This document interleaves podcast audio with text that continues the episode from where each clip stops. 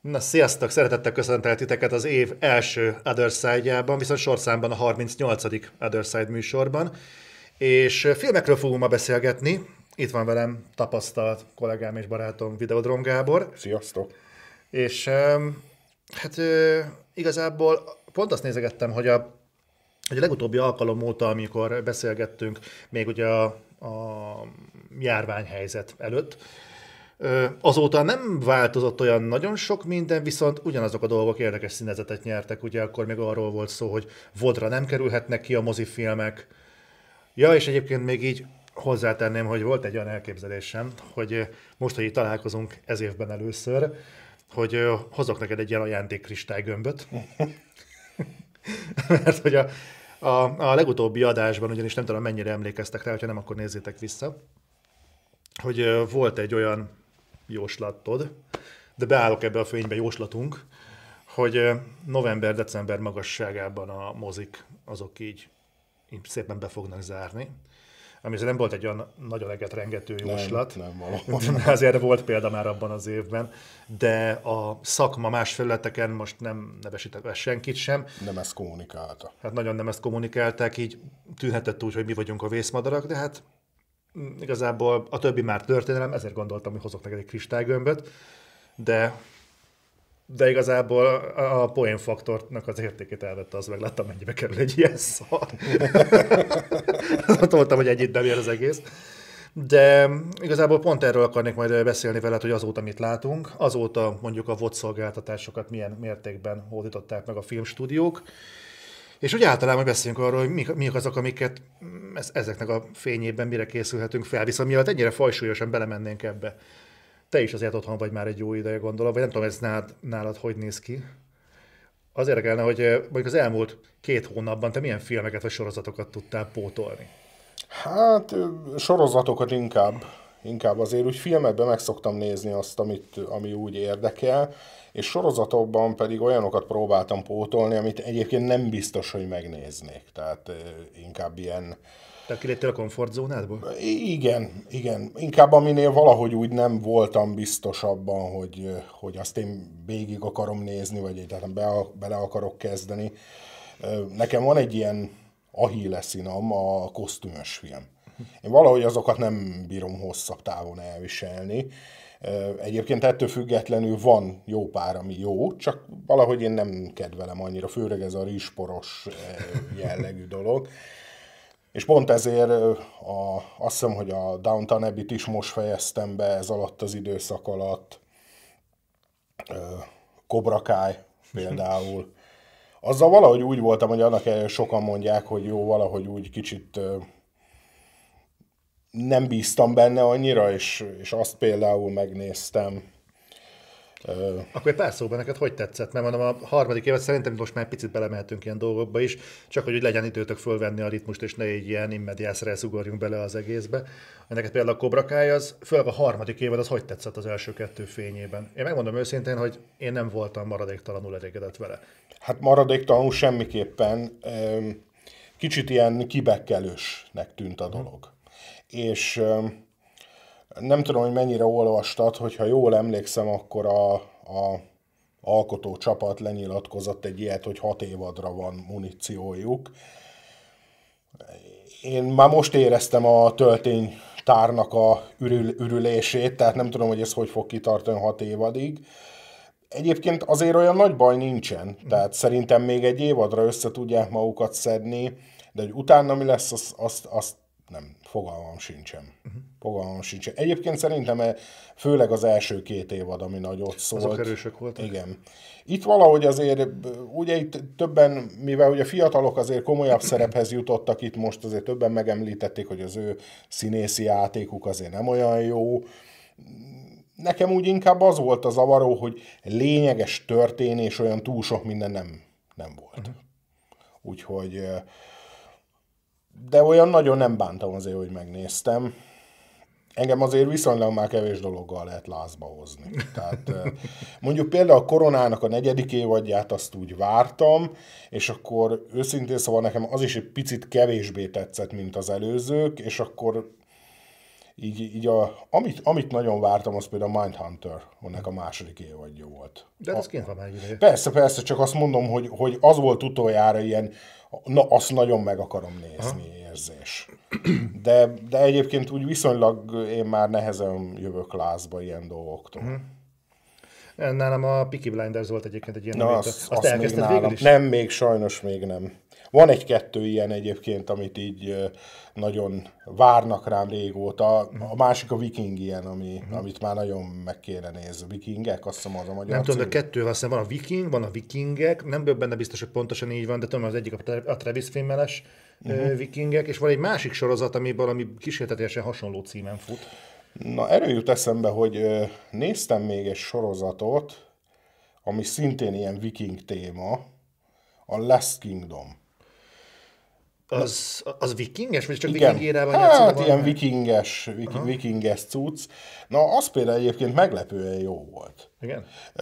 Egyébként valahol olvastam, hogy a csávó, akinek a könyvéből csináltak, így nagyon sok könyvet írt, és amikor csinálják egy sorozat évadot, akkor sokszor van, hogy két könyvet vesznek egybe akár, és egyébként azt is egy íróbarátom mondta, hogy ezért a könyvek egy jóval magasabb szintet képviselnek, de, de meglepően szórakoztató és jó sorozat. Egyébként Magyarországon most forog az ötödik évadja.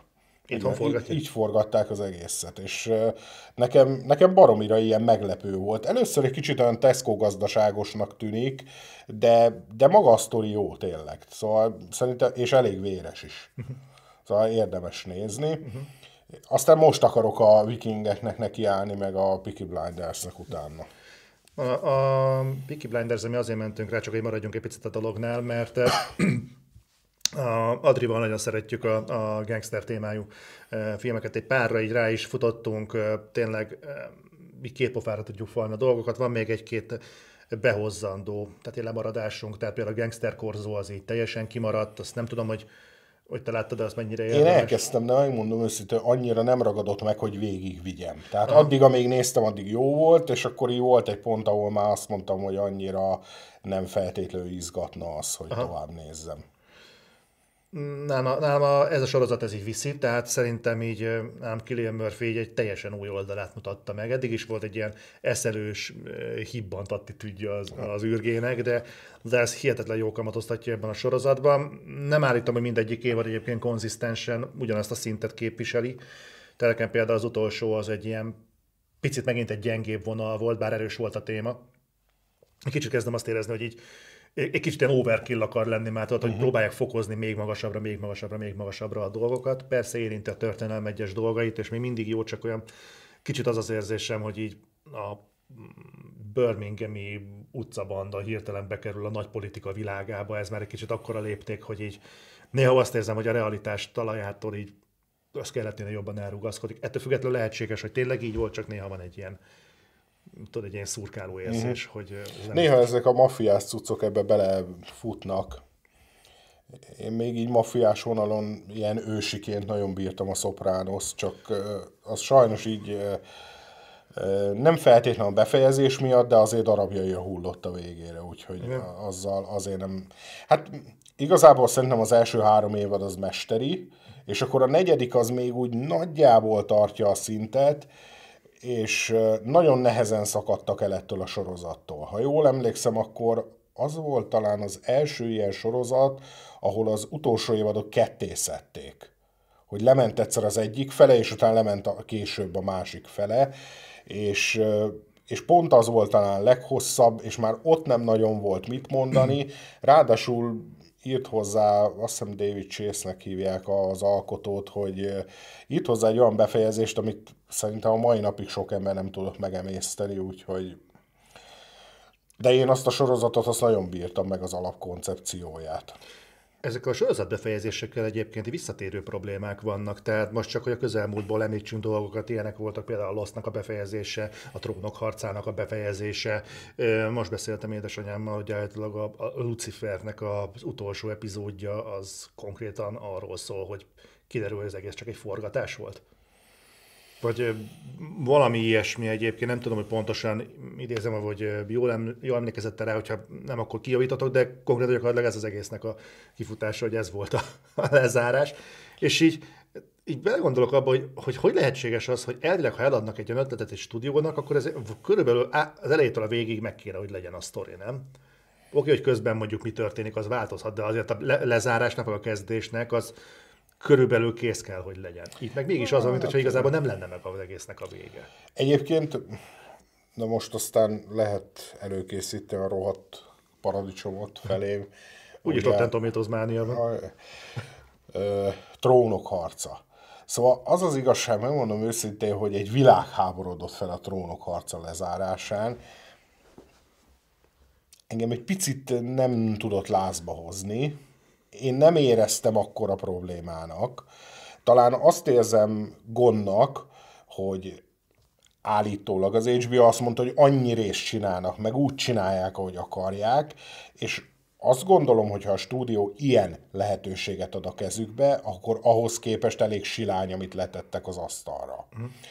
De viszont, hogyha azt nézem, hogy ez a sorozat körülbelül ö, ö, hol kezdett el veszíteni a talajt, és hol kezdett el nem jó irányba fordulni, akkor ennek a lezárás az tulajdonképpen egy természetes útja volt, hogy ez erre fog majd egyszer ilyen minőségben, ilyen formában fog megtörténni, és az az igazság, hogy nem bántom a sorozatot, pont tegnap futottam bele ajánlott videóként egy Emilia Clark interjúba, ahol az utolsó évad előtt készült egyébként, ahol megkérdezték, megkérdezte tőle a riporter, hogy hát te vagy az egyik főszereplő karakter.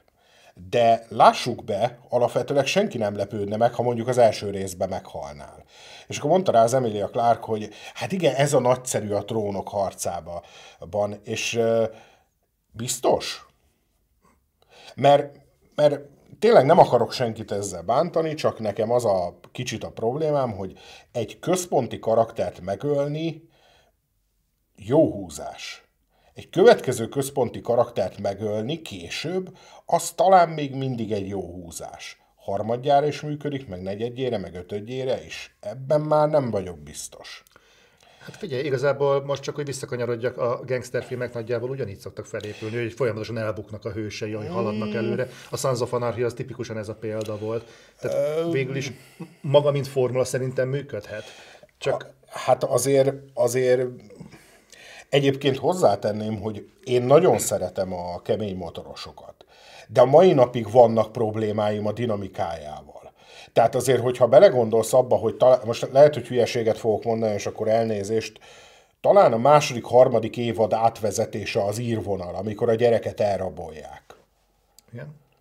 Emlékszel rá? Ö, ha, ha Elrabolják a gyereket, és elindulnak Írországba. Mhm. Igen, igen, van egy olyan. Na most, ugye az első hős, aki elbukik, az a Ron Perlman karaktere. És ezzel van ezért egy, egy, szerintem legalábbis egy komoly probléma, hogy ő hol bukik el valamikor a negyedik évad környéken, az ötödik évadra meg már csak így púpa hátán a sorozatnak is, meg a sztorinak is. De a harmadik évadban még könyörgök országhatárokat akar fölrobbantani az unokája miatt. Tehát, hogy, hogy tulajdonképpen még pozitívabb karakternek minősül abban a hajszában, mint a Jax. Uh-huh. És akkor ebből egy évad alatt változunk oda, hogy meg akarom ölni. Tehát ezért mondom, hogy ilyen dinamikailag vannak itt is szerintem gondok, viszont ott nagyon jól eltalálták a lezárást. Még annak ellenére is, hogy szerintem körülbelül az első évad után mindenki tudta, hogy ide fog kifutni majd uh-huh. egyszer. É... Végül is, igen. De azt például nekem nagyon tetszett az az út, ahogy elmegyünk oda. Tehát amikor a motorra ülünk. Tehát ugye előtte a bíróság lépcsőjén ugye hajléktalanként fölállni, lelövi a csávót, a ugye a, nem, már nem emlékszek, hogy hívják azt az ír színészt, akinek el van vágva az arca. Flanagan. Michael Flanagan, azt hiszem. Tommy Flanagan. Tommy, igen, hogy ő neki ugye átadja a stafétát, szóval szerintem egyébként ott nagyon jó fel van építve a vége. Mm. Viszont én ott inkább közben éreztem ilyen problémákat. Igaz, hogy a, na most ez megint nem fog eszembe jutni a srác neve, aki a börtönbe az opi? Igen, uh-huh. igen. Tehát őnek és a feleségének a halála azt szerintem jól van kivitelezve, viszont az talán nem annyira váratlan. Uh-huh. Nekem a trónok harcában az elején azt tetszett nagyon, hogy tényleg váratlanok a halálok. Legalábbis ha a könyvet valaki előre nem olvasta. Uh-huh. De egy idő után már, már rezignáltá váltam. A negyedik, ötödik alkalommal már nem tudok meglepetést okozni. Nem tudom, tök fura, mert hogy a, ugye a halálokat említed többször a trónok harcánál, mint egy ilyen ö, kiemelt kardinális pontot. Nekem a trónok harca mindig is egy, egy politikai sorozat volt. És én ezt rettentően szerettem, hogy van mondjuk X számú mondjuk egy frakció, és hogy ezek hogyan szarakodnak egymással, és a végén igazából melyik kölcsönhatás fog bedőlni, és kik lesznek az elszenvedői, ebből kik fognak kijönni, és nekem ebből egy rettentően profán, nyers változat volt, ugye, amit a végére kihoztak, ami gyakorlatilag egy, egy kapa egyszerű akciófilm volt, hát igen. és gyakorlatilag minden misztikumot, amit egészen addig felépítettek, gyakorlatilag semminek nem volt értelme. Belegondolsz, igazából kisújnak sem volt értelme. Senkinek sem volt értelme, aki gyakorlatilag a háttérben mozgatott szálakat. Nem akarok nagyon belemenni itt a trónok harca vonalba, csak hogyha már szóba kerül, nem hiszem, hogy beszéltünk erről. Egyébként alapvetően én kitartottam végig. Aha. Sőt, az utolsó évad előtt megnéztem újra az egészet, és és mai napig elismerem azt, hogy a profizmus az nagyon a teteje. Tehát az, az nagyon sok minden a mai napig nem tudja megközelíteni, és én szeretem magát a sorozatot, nem tartozik a kedvenceim közé. Mondjuk azt mondanám, hogyha csak három évados lett volna, akkor lehet, hogy közelebb állna a kedvenceim mm. közé.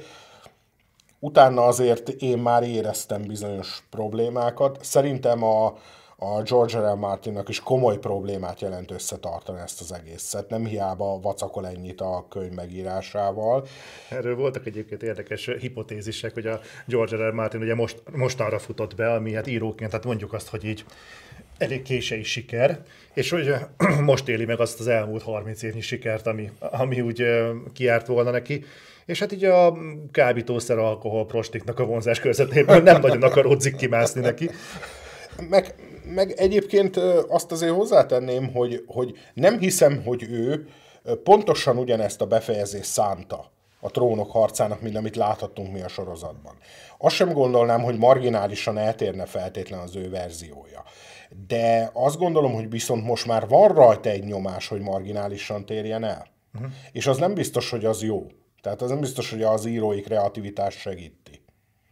Szerintem ő azért amennyire lehet most szeretne távolodni, főleg a lezárás tekintetében a sorozattól, de azért a könyvek alapján most csak a lényeg, tehát nem a felépítés, nem a tálalás, csak a lényeges momentumokat, ha nézzük, egyáltalán nem biztos, hogy az ő verziója olyan távol áll attól, mint amit láttunk. Hát főleg úgy, hogy elvileg az HBO megkapta a vázlatosan azt, hogy mi lesz az egésznek a vége. Tehát, hogy nincsen meg a könyv, de azt megkapta, hogy mi lesz a karakterek sorsa, és hogy ez alapján igazából, ha lesz Martinnak könyve, ha befejezi a trónok harcát, az sem lesz számottevően különböző. Én is, e- én is ezt gondolom, de lehet, hogy most úgy gondolja, hogy mégiscsak akar rajta változtatni valamit. Nem tudom. A profizmus az, az tiszta sor, a sztori is jó. Hát ugye nagyon sokan azt mondják, hogy addig jó, amíg tartottak a könyvek. Én nem olvastam, a, a, hogy hol tart most a könyv, tehát a legvégét azt nem, de legjobb tudomásom szerint a könyvben egyébként úgy ért, ott tart most, hogy onnan nagyon sok fele elmehet ez a sztori, és akár nagyon más irányba. Uh-huh. És nem csodálkoznék, hogyha ezt megtenné, hogy elviszi, és nem biztos, hogy ez ártana a dolognak nem tudom. Majd az HBO csinál 8 előzmény sorozatot, és akkor majd abban megmagyarázzák. Az egyik már készül, az biztos. A, mi az a sárkányháza? Vagy Igen. Valami ilyesmi? Egyébként egy ilyen nagyon durva adat, hogy HBO Go, meg HBO Max, meg minden, de tegnap olvastam egy olyan cikket, mely szerint mióta nincs trónok harcozott, az HBO az előfizetői felét elveszítette. Komolyan. Igen. Ez nagyon durva. Na, akkor viszont, hogyha már a vodra ráfordultunk valamilyen formában, akkor viszont szerintem térjünk is rá arra, amire ö, beszélni kellene, és amit szerintem sokan várnak. Aki mondjuk nem követte olyan nagyon ö, aprólékosan az elmúlt hónapok eseményeit, Legutóbb, amikor beszélgettünk, ugye az volt, hogy a mozik nem fogják a mozifilmjeiket áttolni Voldra, mert nem létezik jelenleg olyan pénzügyi modell, amin belül ez rentábilis lenne. Erről ugye beszélgettünk az előző podcastben. Na most mondhatjuk, hogy nem sokra rá, pár hétre rá, a Warner bejelentette, hogy a, aztán csak az HBO-val együtt működve, hát mégis a sajátjuk. Igen. Tehát, hogy HBO-ra az összes létező ö, blockbuster moziukat át fogják tolni. Abban a pillanatban, amikor most itt nekem ez nem volt egyértelmű, hogy a premier napján, vagy kis rátartása. Premier napján. Szóval a premier napján ki fog jönni. Ez érint mindent, ez érinti a Mortal Kombat filmet, ami mondjuk jönne július 1 most mondtam valamit, akkor ez július 1 fönt lesz az HBO-n. Bocsánat, kicsi ez Amerikában. Amerikában. Csak azért, ja, mert, a Max, mert, a Maxra mert, mert itt rendkívül, tehát itt a sajtó is sok tekintetben homályosan fogalmazott, tehát az igaz, hogy Magyarországra is jön az HBO Max, Sőt, az is igaz, hogy állítólag még 2021-ben, de a premier napon való HBO Max-en való megjelenés az egyelőre csak Amerikát érinti. Na, ez egy érdekes plusz adat viszont. Jó, a lényeg az, hogy ettől függetlenül maga a tendencia, az látjuk, hogy elkezdődött. Nem tudom, én legalábbis nem tudom, lehet, hogy te tudod, hogy mi változott időközben. Viszont ennek az első hírmondója már megérkezett, ennek a fúziónak, hogyha fogalmazhatunk ki, ez pedig a Wonder Woman 1984, amivel kapcsolatban már igen ellentétes adatok láttak napvilágot, hogy hatalmas bevétel, mégis bukás. És erről ezzel kapcsolatban akarnék veled beszélni, de miatt rátérnénk arra, hogy mik ezek a példák, egy kicsit beszéljünk erről a fúzióról. Hogy jöhetett ez létre? Mármint? Mármint az, hogy a Warner végül is most csak a Warnerről beszélünk, rábólintott arra, hogy ő már pedig megteszi azt a lépést, ami egyébként egyértelmű lett volna, hogy ha nem mennek a mozik, akkor rámegyünk arra, ami megy a VOD szolgáltatásokra. Hát ugye az, azt gondolom, hogy amikor az előző beszélgetésünk volt, akkor, és muszáj vagyok megkövetni magam ebben a tekintetben, nem gondoltam volna én se, hogy, hogy ilyen szinten megfordul két ilyen hollywoodi óriásnak a hozzáállása a dologhoz ugyanis uh, itt azért történt még egy nagyon fontos dolog. És a, melyik kettőre gondolsz? A Warner és a Disney. Aha. Ugye itt történt egy nagyon fontos dolog, a, nagyjából párhuzamosan, csak ez már sokkal kevésbé hír, de alapvetőleg a, mo, a VOD és a mozinak a jövőjét nagyon, nagyon nagy tekintetben befolyásolja. Uh, a Disney. Ugye mit jelentett be a Disney? Bejelentett egy rengeteg sorozatot, meg mindent, Azonban, ami talán a legfontosabb ebben, hogy bejelentették azt, hogy a mozi és a VOD divízió elválik egymástól. Uh-huh. Tehát létrejön egy divízió, ami innentől kezdve csak vodra fog tartalmat gyártani. Tehát hasonló, mint az HBO. A Ö, hát pont, pontos, pontosan ez a lényeg, hogy nem. Ugyanis a Disney elválasztja a kettőt, és szorosan együttműködteti. Például jön Toy Story, nem Toy Story, hanem, hanem az egyik szereplőről egy önálló film. Buzz Lightyear film Így van, hozzá kapcsolódóan sorozat a Disney Plus-on. Tehát valahogy úgy próbálják meg a kettő fúzióját, hogy mozira építik a blockbustert, de közben, mint egy kiegészítő, és lehet, hogy a jövőben majd fontosabb szerepet játszó, volt tartalmak jelentene. Tehát nem azt akarják csinálni, hogy gyártom, gyártom, gyártom, és akkor azt csinálom, hogy az egyik ide, másik oda, vagy az egyik csak oda, vagy ha az nincs, akkor oda, hanem külön választják a kettőt. Na most hozzátenném, hogy ezzel lehet a legtöbb pénzt keresni. Nyilván ez a legnagyobb befektetés, tehát kétségtelen, hogy hirtelenjébe két divíziót csinálni egyből, az óriási befektetés. Viszont hosszabb távon ezzel rengeteg pénzt kereshet a Disney, és amennyire ők támogatták a vodot, meg a Disney Plus-t, én magam sem gondoltam volna, hogy közben ők állnak elő a létező legjobban működő üzleti modellel ebben a tekintetben. Mert azt gondolom, hogy ez lehet egy filmstúdió számára a jövő, hogy a blockbustereit azt moziba szánja, és egyfajta közös együttműködésben követné a streaming úgy, hogy akár a blockbusterekhez kapcsolódóan. Tehát ugye rengeteg Marvel sorozatot bejelentenek, de azért azt mondják, hogy azért a Marvel Kapitány 2 meg a Thor 4 az csak mozi. De, de a sorozatok majd valahogy kapcsolódnak ezekhez valamilyen úton módon, és bejelentettek másfél más a Star Wars sorozatot, de azért a két legnagyobb címet azt közölték, hogy az azért mozi lesz majd. Uh-huh. Ez egyébként csak, hogy én is értsem, tehát miért fontos ehhez konkrétan leválasztani a Disney Plus-t a Disneyről? Miért nem le, tud futni ez a kettő a régi modell szerint egymás mellett? Mert azt gondolom, hogy így lehet a legjobban, ö, nyilván, nyilván belső összefonódások is lesznek, tehát biztos hogy benne, hogy rengeteg olyan szerződés fog majd mondjuk születni, hogy, hogy igen, te játszol a tornégybe, igen, te ennyit kapsz, és akkor de zárójel apró betű, de fel kell tűnnöd az XY Marvel sorozatban is, akár csak egy cameo erejéig. Tehát biztos, hogy ilyen belső összefonódások lesznek, viszont ezzel egyértelműsítette a Disney azt, hogy innovációként tekint a Disney Plus-ra. Uh-huh. Tehát nem a meglévő tartalmát akarja újra szortírozni, mint ahogy a Warner csinálja, hanem innov... és ami még nagyon fontos, hogy eltérő a tartalomgyártás. Tehát ugye a Warner mit csinál? Van valamim, nem tudom moziba rakni, odadom az HBO-ra. Mit csinál Disney? Gyártok valamit oda, ami oda való, és amit oda gyártok, ami mozira való, azt pedig külön gyártom. Tehát nem egy aláfölé rendeltségi viszonyról beszélünk innentől kezdve, hanem egy önálló entitásról. Egyértelműnek tűnik, amit most tudunk a streamingről az alapján. Vannak sikerek. Mondjam azt, hogy egy-két meglepő siker is, bár nem nagyon találkoztam ilyen inkább meglepő bukással. De mondjuk a kimenekítés az legyen egy meglepő siker. És nem is volt rossz film? Nem, nem, abszolút nem. Bár hozzátenném, hogy szerintem az a film moziban is működött volna, mind mellett. De, de egy dolog látszik a streamingen, ami, ami egyértelmű, hogy ez a sorozatok platformja.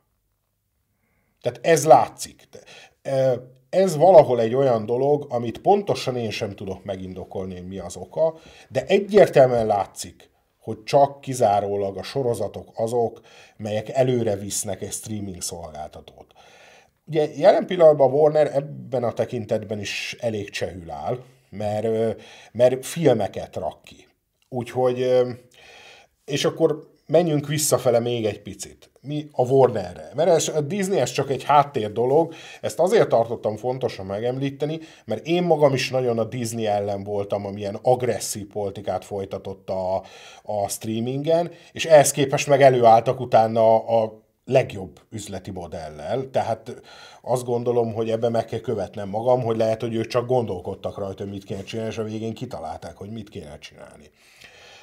De visszakanyarodva a Warnerre. Először is, ami, ami azt gondolom, hogy a legnagyobb, amit ezzel kapcsolatban meg kell jegyezni, legfontosabb, hogy ez egy nagyon váratlan döntés. A Wonder woman tehát eleve én ketté választanám a dolgot. Ugye először a Warner bejelentette ezt a modellt a Wonder Woman-re. Majd utána bejelentette, hogy az egész 2021-es line az ezt a modellt fogja folytatni. Zárójel, elképzelhető, hogy ez a 2021-es line történő nem társadalmi kísérlet, mondjuk azt, hogy filmkísérlet, hogy ez csak kísérlet, vagy pedig effektív ez egy jelzés, egy tábla lehet a jövőre. Na most ez egy azért érdekes dolog, amit mondasz, mert azt nyilván én sem akarom letagadni, senki nem akarja szerintem letagadni, hogy hosszú távon a streaming az a jövő. Na most az, hogy ez odáig fog-e vezetni, hogy bizonyos tévécsatornák megszűnnek, vagy esetleg a mozinak a szerepe lesz kisebb, ez egy másik történet. Én továbbra is azt tartom, hogy a streaming az elsősorban a tévének a vetétársa, a tévécsatornáknak. Üm, és pont ezért azt kell, hogy mondjuk, hogy ez a jövő, ez a fejlődés. Na most akkor valaki elindul egy fejlődési folyamaton, akkor még ha veszteséges is, ritkán szokott visszalépni ez azt mondaná, hogy nem csak egy kísérlet, hanem egyfajta jövőkép. Viszont a Warnernek nem jönnek a számok. És nem is fognak jönni. Tehát ugye a következő kanyarba jön a, talán a Mortal Kombat, meg a Tom és Jerry. Azok sem fognak számokat hozni. Úgyhogy a, mondok még valamit, amit valószínűleg nem mindenki fog elhinni, de hidd el nekem. Polgárpukkasztunk egész adásban. Ja, nem feltétlen, csak, csak így ez inkább azt mondom, hogy ez, ez az, nem, nem mindenki gondolná ezt, de a Godzilla sem fogja hozni a számokat. Sőt, tovább megyek. Még az öngyilkos osztak sem fogja hozni a számokat. A, az, ami hozhatna számokat, az a Matrix meg a, meg a dűne. Mitől ennyire más a kettő? Ö, rátérek erre is, csak akkor, akkor menjünk végig. Tehát, tehát ugye a Wonder Woman volt először. Igen, maradjunk a Wonder woman Itt van egy nagyon-nagyon fontos dolog a Wonder woman kapcsolatban. A Warner leült mindenkivel, de mindenkivel, rendező, színész, producer, mozik, HBO, és ezt megbeszélték. Na most ez egészen odáig tartott ez a dolog, hogy például az AMC, ugye a legnagyobb amerikai mozilánc elnöke kiállt, és azt mondta, hogy támogatja a Warner döntését. És, és azt gondolják, hogy mivel a Tenettel nagyon sokat segített annak idején a Warner nekik, ezért nekik az a feladatuk, hogy támogassák ezt a döntést, és végül is a mozik is megkapják ezt a filmet, hogy ők is játszhatják. Majd utána a következő bejelentés előtt a Warner nem, nem beszélt a mozikkal, hanem senkivel. Tehát ez, ez, ez az a része ennek a sztorinak, amit én magam sem értem, hogy mi történt. Tehát, De a tehát, is kibukott egyébként, volt erre neki is egy nyilatkozata, hogy ki van a farkincája a Warnerrel. Hát most gondolj abba bele, hogy ugye sokszor én magam is pontatlan vagyok, mert, mert ez a, hogy mondjam, az általános, hogy így beszélünk a dolgokról, de ugye nagyon egyszerű, ugye van egy filmstúdió. Ugye neki vannak saját gyártású filmjei, illetve vannak alvállalkozásai, ahol ő a disztribútor szerepet tölti be. Forgalmazza a filmet. Tehát a Godzilla költségvetésének a sajtóhírek szerint a 70%-át a Legendary Pictures állta, és elfelejtettek nekik szólni, hogy nem szállják mozira a filmet. Na most ez azért érdekes, mert a Legendary Picturesnek élő szerződése van a Warnerrel, mely szerint a mozi bevételebben mennyi pénzt kapnak. Uh-huh. Tehát, tehát itt már nem arról van szó, hogy akarom, nem akarom, meg én rendező vagyok, és én odaszántam a, a filmet. Uh-huh. Itt százmilliókról van szó. Tehát, tehát ez, ez teljesen abszurdumnak tűnik, hogy elfelejtenek szólni a legendarinak erről, akik ugye többek között például kijelentették, hogy a dűne esetében nem is nagyon hajlandóak alkudozni, hanem az mindenképpen ők moziba akarják. A Godzilla esetében hajlandóak, Warner a 200 milliót, akkor hajlandóak beszélni. Uh-huh. Na most valószínűleg 200-at nem fognak lerakni, de az biztos, hogy valamennyit lerakatnak velük. És ugye itt már lehetett arról is hallani, hogy azért csak a Gágadothoz is hozzá kellett vágni még pár millió dollárt, meg a Patty Jenkinshez, hogy nagyjából befogják a szájukat. Hiszen nekik is ilyen szerződésük volt, hogy a mozi bevételeből részesedtek volna. Uh-huh. Na most ez azért egy érdekes sztori, mert a streaming esetében ez a bevétel, ez egyáltalán nem olyan exakt dolog, mint a mozinál. Tehát azért itt, itt Például mondok egy, egy példát, hogy nagyon jó, amit mondtál, a Wonder Woman egyrészt sikernek értékelik, másrészt nem annyira sikernek. Nagyon egyszerű történt. Ez jelen pillanatban még nem megállapítható. Ugyanis a streaming szolgáltatóknál egy nagyon fontos adat, ami nekünk magyaroknak talán nem is tűnik olyan, hogy mondjam, olyan... Tehát mi ezt nem feltétlenül értjük meg, mert más teljesen a berendezkedésünk. Amerikában úgy működik, hogyha előfizetsz egy streaming szolgáltatóra, az emberek nagy része szarik rá, és nem mondja le. Akkor se, ha nincsen. Film. Nem érdekli. Jön a számla, befizetem, levonják, nem ez, has, ez hasonló, mint a YouTube-on, feliratkoztál valahova, nem fogsz le, ritkán iratkoznak le, Igen. inkább nem nézik. Igen, de ez egy magyarnál mondjuk elképzelhetetlen, hogy én előfizetek az ésből, azt fizetem még két évig, nem nézem, de fizetem, mert annyi pénzem van. Tehát, de az amerikai így működik. És pont ezért a Wonder Woman-nél egy nagyon fontos tényező az, hogy hány feliratkozót képes megtartani az HBO Max ezek után. Eleve a Warner nem ad ki hivatalos adatot, hogy a Wonder Woman után mi történt. Minden esetre, minden esetre egyetlen egy nagyjáboli adatot olvastam, hogy az átlag egyébként jönni szokott előfizető számnak a háromszoros négyszerese jött. Ez nem tűnik soknak. Tehát még ha most meglévő feliratkozó szám meg háromszorozott négyszereződött volna, az se lenne sok. Viszont ezt tegyük hozzá, az HBO Max önmagában egyébként egy friss kezdeményezés, és rengeteg ígéretes dolgot mondott. Tehát lehet, hogy ez a három-négyszeres dolog, ez például egy ilyen csatornánál, ahova, ami külön van kezelve az HBO Go-tól ugye egyébként. Lehet ez a három-négy szerezés, ez egyébként egy rettenetesen jó eredmény, mert ugye oda még ígérik a Jó Barátok sorozatnak a revitalizálását, azért szó van még ott egy-két dologról, tehát lehet, hogy egyébként is szépen növekedett, és ez Igen. meg.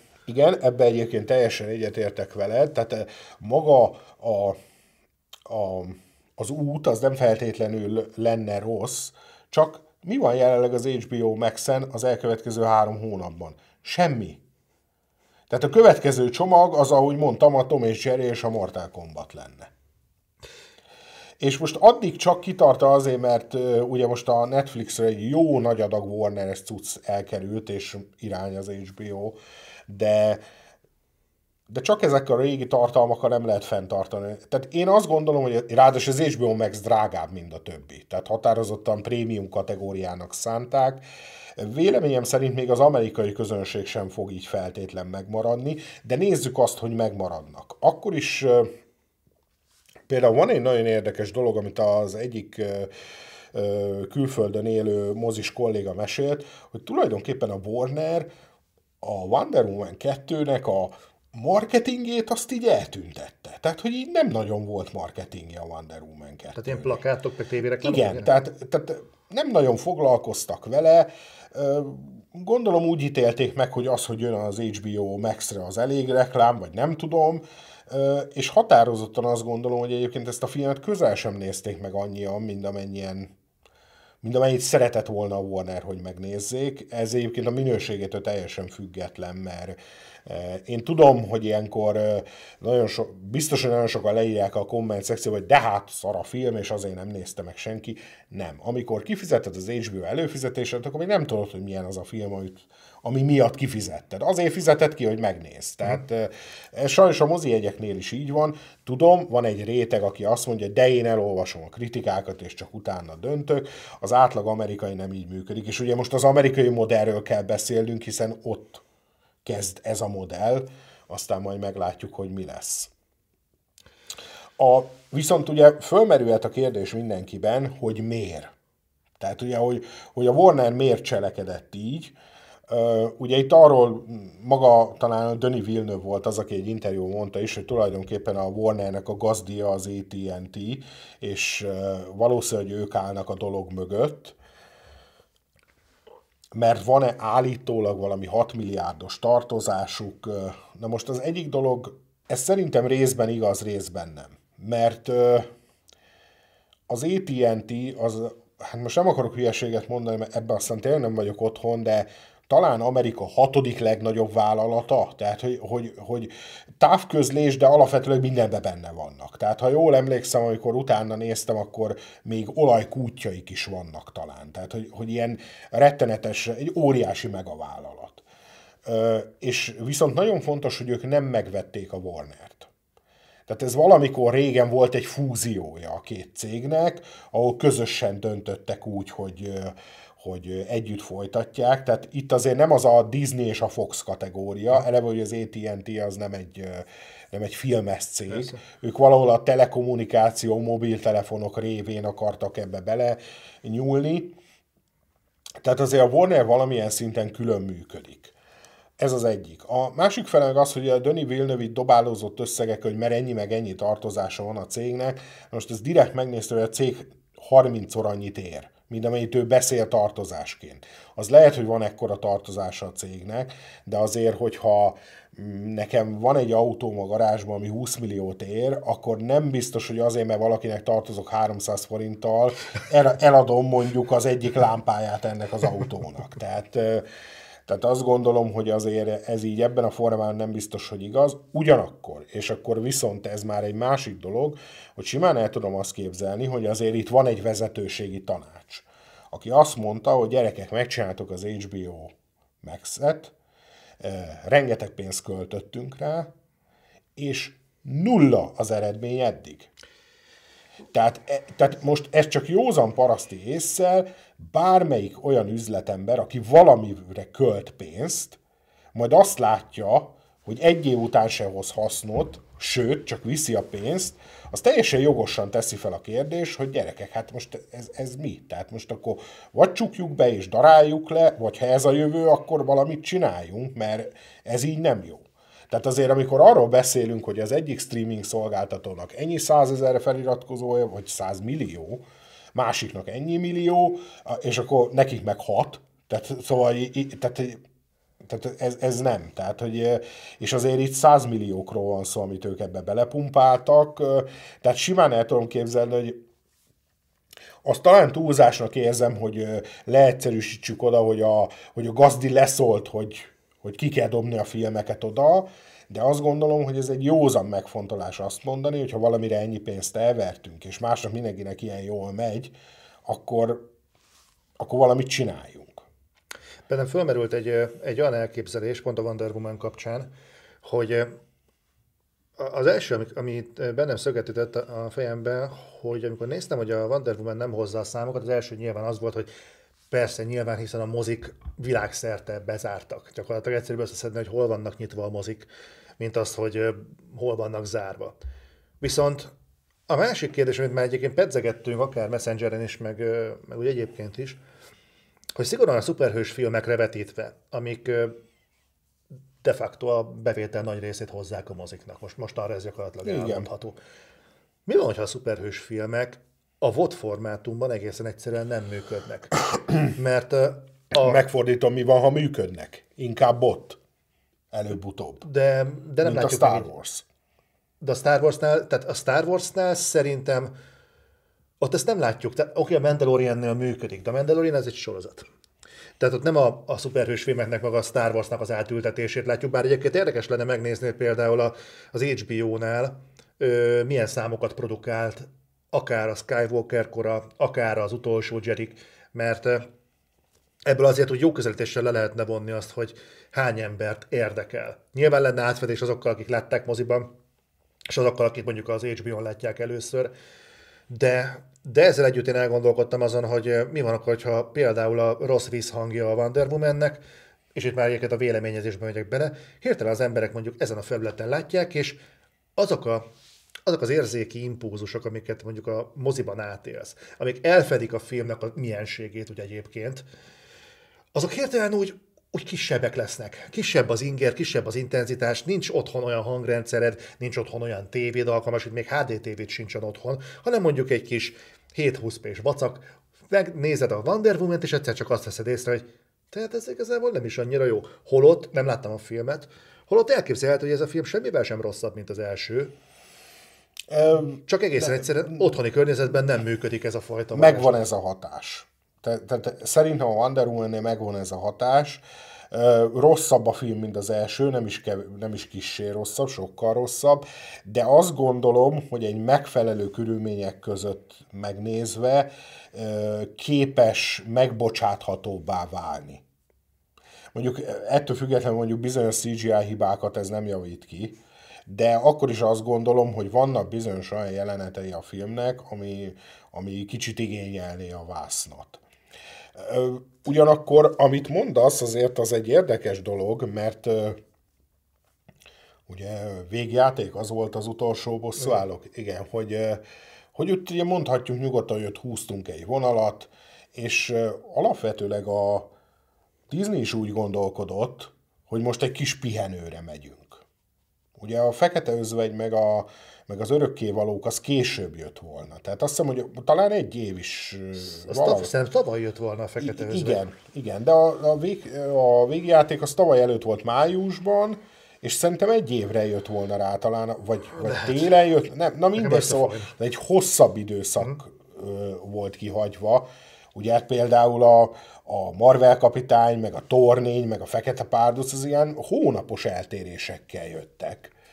Tehát ahhoz képest mindenképp egy hosszabb időszakot akartak eredetileg is kihagyni, és, egy, és az a véleményem, hogy egyébként úgy magának az egész szubzsánernek ez a pandémia ez nagyon nem használ. Csak azért vetettem ezt fel, mert hogyha tegyük fel, hogy mondjuk ez a fajta, mondjuk, hogy ö, ö, infláció, tehát, vagy értékvesztés, ami ezeknél a látványfilmeknél szükségszerűen bekövetkezik. Tegyük fel, nem biztos, hogy így van, de tegyük fel, hogy a Wonder Woman példája azért enged következtetni erre, uh-huh. akkor mondjuk azért ez eléggé ö, baljóslatú jövőkép az olyan filmeknek, amik kanyarban vannak. A, egyébként még a Matrixnak is, amire mondtad, hogy egyébként jobb, le, jobb esélye van ö, nagyot futni ö, volt körülmények között, mint akár egy ö, Kong versus Godzilla, vagy Godzilla versus Kongnak, de, de mégis az, hogy a látványt azt ennyire kiszedik, vagy ennyire mondjuk az otthoni körülmények függvényében fog csak működni, azért ez egy eléggé durva változó ebben az egész képletben. Hát az, annyiba azért pontosítanék, hogy, hogy biztosnak tartom, hogy a Matrix vagy a Dűne az egy nagyobb vonzó erő, mint az öngyilkos osztak kettő mondjuk.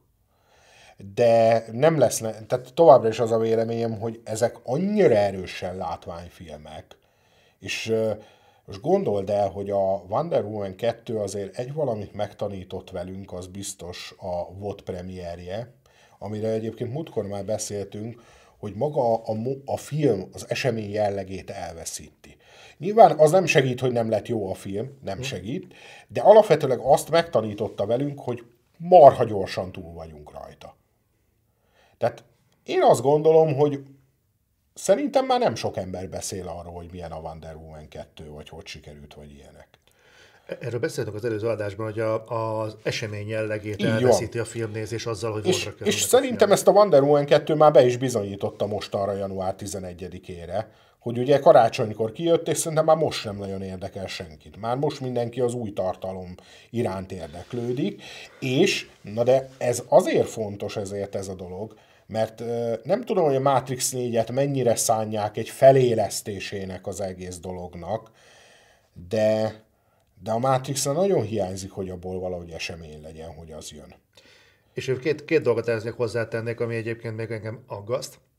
Az egyik az, hogy, hogy mi van akkor, hogyha például ezek a filmek, amik készülőben vannak. Ha a készítői rájönnek arra, hogy vodra szánják az ő filmjüket, vagy vodra is szánják az ő filmjüket, akkor eh, igazából pont azért, mert ez egy sokkal gyorsabb lefolyású tartalomfogyasztás, mint mondjuk a mozinál, lehet nem is kell annyira megerőltetni magukat, hogy maradandó alkotás szülessen, hiszen pontosan ezt a receptet fogják látni, hogy a filmem ha jó, akkor is két hétig emlékeznek rá, ha szar, akkor is két hétig emlékeznek rá. És csak a tartalomszolgáltatás a lényeg.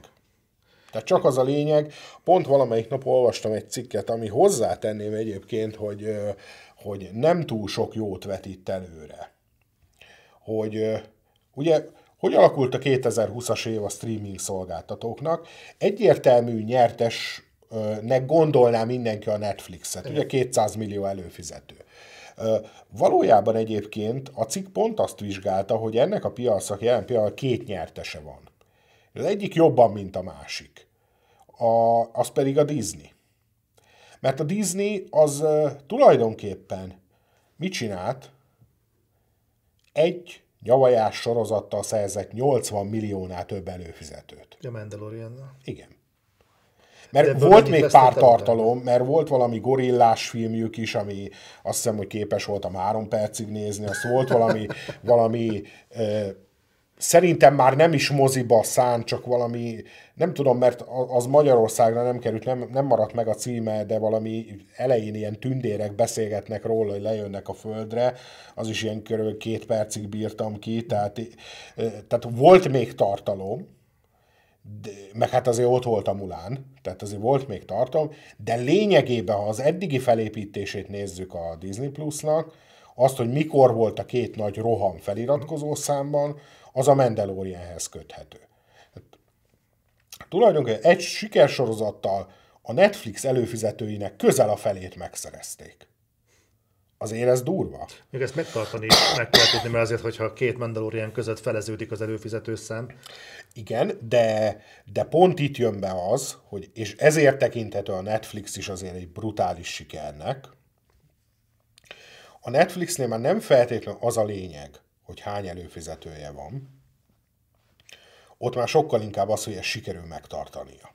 Uh-huh. Na és e- ezzel kapcsolatban akartam mondani, hogy olvastam egy érdekes cikket, ahol egy pár producerre beszélgettek, és a Netflixnek a sorozatkezeléséről volt szó.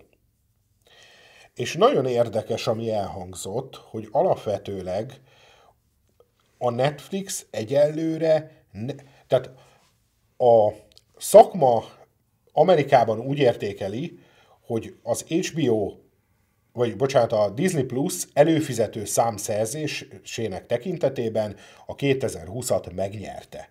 De valójában a piacvezető, a Netflix lett azzal, hogy ezt a borzasztó számot azt meg tudta tartani. Viszont a Netflixnek a modellje ezt még egyelőre nem tükrözi. Ö, nem tudom, hogy ez mennyire jó vagy nem jó. De minden esetre a cikk azt fette fel, hogy a producerek úgy nyilatkoztak, hogy a Netflix jelenleg elsősorban azt támogatja, hogy egy sorozatnak kettő évadja legyen. Mert úgy érzik, hogy kettő évad képes arra, hogy új embereket bevonzon. Ez rossz hír a Witcher rajongóknak. Ö, nyilván vannak kivételek. Tehát a Stranger Things-nél eszükbe nem jutott volna két év után lecsukni, mert az egy nagyon komoly megtartó erő. De mondjuk azért ez bizonyos sorozatok esetében már azért megmagyaráz néhány dolgot, például, hogy a Mindhunter, annak el, hogy mindenki oda-vissza volt tőle, és azt hiszem, hogy talán az egyik legjobb sorozat, amit valaha csináltak, miért csukták be két évad után. Hát ott állítólag abban belejátszott az, hogy a Fincher ezt a Monk, vagy Igen. ezt a filmet akarta megcsinálni, bár hozzáteszem, hogy ahhoz képest, hogy mennyire, hogyha ez ennyire egy szívügye volt, akkor nem tudom, miért készült. Két évig? Három évig? Hát... Valami rohadt sokáig készült. De azért, azért ez felvet bizonyos dolgokat, és egyébként, hogyha kör, körbenézünk a Netflix kínálatába, és most koncentráljunk arra, amit ők csinálnak. Tehát azért például az is egy ilyen, hogy mondjam, egy ilyen jel, ami a koronánál történt. Ugye azt a a, aki ezt az egész sorozatot írta, aki a kreátor mögötte, ő azt mondta, hogy ő hat évadra tervezi. Az elejétől kezdve ugye két évadonként vannak az ugrások, úgy cserélik a színészeket, uh-huh. tehát teljesen logikus, és azt mondta, hogy körülbelül majd a hatodik évad végére érünk el oda, ahol most vagyunk.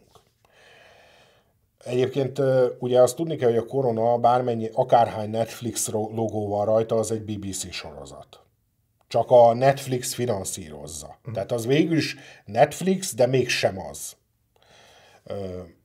A BBC profizmus van mögötte, mondjuk így. Nagyon-nagyon komoly bérvitákba, költségvetési hibák, vitákba keveredtek bele az új évad és a leendő új évad kapcsán, melyben az is elhangzott, hogy akkor majd nem lesz annyi évad, és akkor nem csináltok annyit.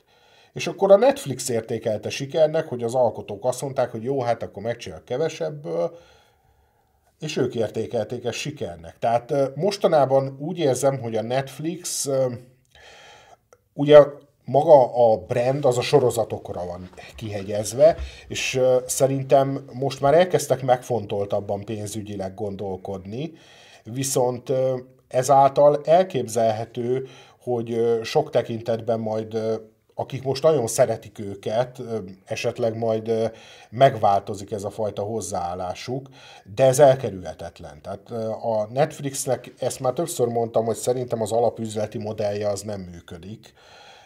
Ezt azóta is tartom, ugye talán tegnap láttam pont egy riportot a Mundrucóval, akinek most az új filmje kijött a Netflixre, a Pieces of a Woman, és nem akarok hülyeséget mondani, azt hiszem, hogy azt mondta, hogy 5 millió dollár volt a film teljes költségvetése. Ami egyébként tök jó, tehát az nagyon jó. Azt hiszem, hogy a Netflix 22 ér vette meg. Tehát ők már hátra dőltek, hogy, hogy nekünk jó. Hozzátenném, hogy egy ilyen film esetében azt gondolom, hogy a Mundurucó is úgy gondolkodhat, hogy legalább a létező legnagyobb platformon tudom terjeszteni, mert hát azért mégiscsak ez egy inkább művész jellegű, lassú, meg egyebek Na de hát ugye ezt a filmet, ezt hányan fogják megnézni? Amerikában hárman, vagy Kanadában négyen, mert hideg van benne, mert Kanadába vették föl, tehát hogy, szóval, hogy, hogy ez a fajta modell, ez azt gondolom, hogy nem működik. És ez csak a tartalomszolgáltatásról szól. Viszont úgy tűnik, hogy ami a lényeges profilja a Netflixnek, a sorozatok, ott kezdenek egyre inkább belemenni egy anyagi megfontolásba. Ez, ez, bocsánat, ez az anyagi megfontolás, amit mondasz, egyébként simán elképzelhető, ki fog terjedni másra is. Most egy, egy nagyon-nagyon földhöz ragadt példa, de azért könyörgöm. Tehát amikor így látja az ember, hogy 200 millió dollár volt a Wonder Woman költségvetése, uh-huh. ha jól tudom, de majd kiavítatok, hogy két dollárral több vagy kevesebb volt. Azért így belegondolok abba, hogy mondjuk egy pár évvel ezelőtt a Peter Jackson a teljes gyűrűk trilógiát forgatta le olyan 300-400 millióban. Igen de az a teljes trilógia volt jelmezzel, a csapatutaztatásával, mindennel, egy komplet gárdával, plusz olyan cégével, hogy megőrülsz. Ehhez, ehhez képest megnézel egy Wonder woman hogy 200 millió megy el, bocsánat, Gal Gadotra, ki ez? Patty Jenkinsre, ki ez? Chris Pine-ra, oké, okay. és uh, mire megy a cégére? Tehát őszintén szóval egy ideje, én nem nyilván nem látok bele. De azért az feltűnő, amikor egymás mellé teszel mondjuk filmek költségvetését, hogy úgy ellettek szállva ezek az árak, hogy nem igazán értem, hogy mire. Nagyjából egyébként ez a 100 millió, amit behozott a Wonder Woman egyébként szerintem körülbelül ez lenne az az érték, hogy ennek a filmnek itt meg kellett volna tudnia állni, ennek a költségvetésnek. Legalábbis abból kiindulva, hogy néhány évvel korábban, nyilván nem egy-kettővel, de hogy a gyűrűk ura idején azért Hát ebből a költségvetésből Peter Jackson mondjuk másfél gyűrűk leforgatott volna. És keresett vele három milliárdot a Warnernek. Nem mellesleg. Tehát. Tehát nincs, nincs mögött egy olyan igazából, hogy valahogy ö, rá fogja ezt szorítani a, a filmkészítőket arra, hogy gyerekek egészen egyszerűen a film volt kombinációból nem tudunk 300 millióból, meg 200 millióból filmeket forgatni. De, de. Úgyhogy... De, igen, igen, igen. És, és ennek lehet az a végeredménye, ami egyébként azt gondolom, hogy, hogy valahol ez a természetes folyamat, ami fele tartunk, vagy ami fog történni, hogy a nagy stúdió, tehát kizárólag a nagy stúdiók esetében teljesen a mozi áttevődik a totálisan csak a blockbusterekre. Tehát aminél el kell költeni a két 300 milliót, annak muszáj lesz a mozi. Tehát nem, nem, nem lesz elég az eseménytelenül kicsit úszkálok a vodon. De az is, egy, de az is egyébként, hogyha már egyszer rá fogod kondicionálni a filmgyártókat arra, hogy hát igen, lehetséges, hogy most, most nem vagyok képben, hogy mennyi a Matrixnak a költségvetése, de ha abból indulnak, hogy figyelj, hát oké, okay, hogy ott van mondjuk Keanu Reeves, őt mondjuk nagyon cuki, őt nagyon szeretik, ő biztos be fogja vonzani a nézőket, de 360 millió dollár hoz ki a feléből. Mert egészen egyszerűen nincs rá több, lenne, de nem fogunk rá többet költeni, mert mozi most éppen Na, nincs. Egyébként e, látod, ez is egy nagyon érdekes dolog. És hogy... csak azt akartam kihozni, hogy ha rá fogják erre szoktatni a stúdiókat, hogy rájátszmélnek arra, hogy hoppá, egy filmnek a forgatása nem 200 millióról indul, hanem igazából lehet, hogy ki lehet hozni egy mondjuk egy Matrixot 120-ból is, mert azért tudjuk, hogy a régi Matrixon sem 300 millióból készültek meg ilyenek, és azért azok is hoztak szépen a konyhára, akkor lehet, hogy ez a felismerés szépen vissza fogja szorítani a költségvetést oda, hogy alkalmas, hogy még a terjesztés is megérheti, és ez már 2022-es vízió. És nem is feltétlen kell annyira nagyon visszaszorítani. Tehát, tehát az azért látszik, hogy Vodra megéri kiadni egy filmet, már csak azért, mert tartalmat adok, de, de az, ugyanúgy, mint a mozi. Az az igazán nagy dolog, amikor egy 30-40 millió dolláros költségetésű filmet baromi sokan megnéznek. Az nem olyan nagy dolog, hogy egy 200 millió sokan megnéznek. Ez a... Ö, egyébként hozzátenném, hogy még egy dolog az, ami, amire rákényszerítheti egy kicsit Hollywoodot ez az egész, hogy a blockbusterek esetében nem de, de úgy, úgy a, a minden, ami alatta van, ott a gondolkodásra. Mert szerintem... Ez meredek vállalás. Igen, viszont ez nagyon, tehát az üzleti megfontolás és a gondolkodás az sok esetben hiányzik Hollywoodból. Na most ez lehet, hogy a jövőben ez át fog alakulni. Mondok például egy nagyon, nagyon egyszerű dolgot. Ugye ki volt az, aki azt mondta, hogy például a Holdpontnak a remake az egy jó ötlet? Fú, nincs is előttem a Hold. Az nem Patrick Swayze film? Igen. Na most ez egy viszonylag drága film volt, igaz, hogy független, de viszonylag drága film. De tovább megyek. Ki volt az, aki azt mondta, hogy most kereskedelmi szempontokat nézünk, hogy mondjuk az időcsavar az egy jó ötlet. A Disney filmet nálunk be sem mutattak végül. Tehát, tehát erre gondolok, hogy, hogy vannak bizonyos ilyen alap dolgok, amiket én nem is feltétlenül értek. Hogy, hogy tehát vannak olyan filmek, aminél az ember így gondolkodik, és azt mondja, hogy de, de ezt ki mondta, hogy ezt meg fogja valaki nézni? Ki mondta, hogy, hogy ez pénzt fog hozni? Tehát, és talán ezeket a döntéseket nem is azt mondom, hogy eltünteti, de mondjuk a volt felé tereli. Tehát mondjuk, hogy azt egyébként hozzátenném, hogy ez kicsibe is működik, mert pont azt mondta a, a Mundrucó, hogy az eredeti költségvetése 9 millió volt a filmnek, aztán amikor mindenben meg voltak állapodva, közötték, hogy de csak 5 van rá. Tehát, tehát ez kicsiben is így működik azért de, de talán egy picit jobban rá lesznek a stúdiók arra kényszerítve, hogy gondolkodjanak, vagy ha nem gondolkodnak, akkor ott fele terelődjenek, vagy kizárólag csak blockbustereket gyártanak. De van, van egyébként mondjuk most nyilván ez esetleg nem feltétlenül mindenkinek egyértelmű, de például ugyanilyen rossz ötletnek tartom az új Top Gun filmet. Miért? Megmondom. Egy. Egy. Ez, ez egy 86-os film az első rész? Valahogy úgy. Ö, akkor akik azt akkor mondjuk így rajongással kezelték azt a filmet, ö, azt mondja, hogy azok most olyan 60 évesek. Tehát akik annak idején fizették a moziegyet. Maradjunk annyi, hogy ők a viszonylag nehezen lehet visszavezetni a második részt is megnézni kategória. Én nagyon várom. Oké, okay, oké. Okay. Ez, ez, Tudom, nem magamból kell kiindulni. Okay, de ez, a, ez az egyik, hogy, hogy mondjuk azt, hogy azért 30 év alatt veszített a közönség vonzó erejéből. Valószínűleg. Mondjuk, mondjuk ezt. Egy. Tom Cruise is veszített a közönség vonzó erejéből. Ez csak például, például a fizetése mutatja. Lefele megy. Még mindig nem keres keveset, még mindig ki vele, jól, de elindult lefele. Nyilván ebben benne van az is, hogy ő producereli a filmjeit, meg egyebek, tehát, tehát de azért elindult lefele. És azt gondolom egyébként, hogy azért én őt olyan különösebben nem kedvelem, de szerepeket tud választani. Azt meg kell hagyni. Viszont az utóbbi időben már elég hullámzó a dolog. Tehát általában egy sikerre jut egy bukás. Hát most ő is belépett ebbe a, a Vin Diesel jelenségbe, van neki három karaktere, uh-huh. és azokat játsza, ugye most éppen Maverick. Mondjuk sok régen se volt. Tehát, tehát azért, azért de, de régen azért csak blockbusterei voltak, most, most azért néha van egy kisebb hullámvölgy is. Végül a harmadik dolog, hogy hogy is fogalmazzak finoman. Nyugodtan, az jön. eredeti filmnek az üzenete és eszenciája talán már nem felel meg a mai kornak. Ja, csak a hadsereg dicsősége. Hát csak egyet ének. mondok, a, a Top Gun az egy, egy azon kevés filmek közül, amit nyíltan támogatott az amerikai hadsereg. Igen. Uh, Ez egy kampányfilm volt. Igen, na most egy ilyen kampányfilmnek most úgy gondolom nincs itt az ideje.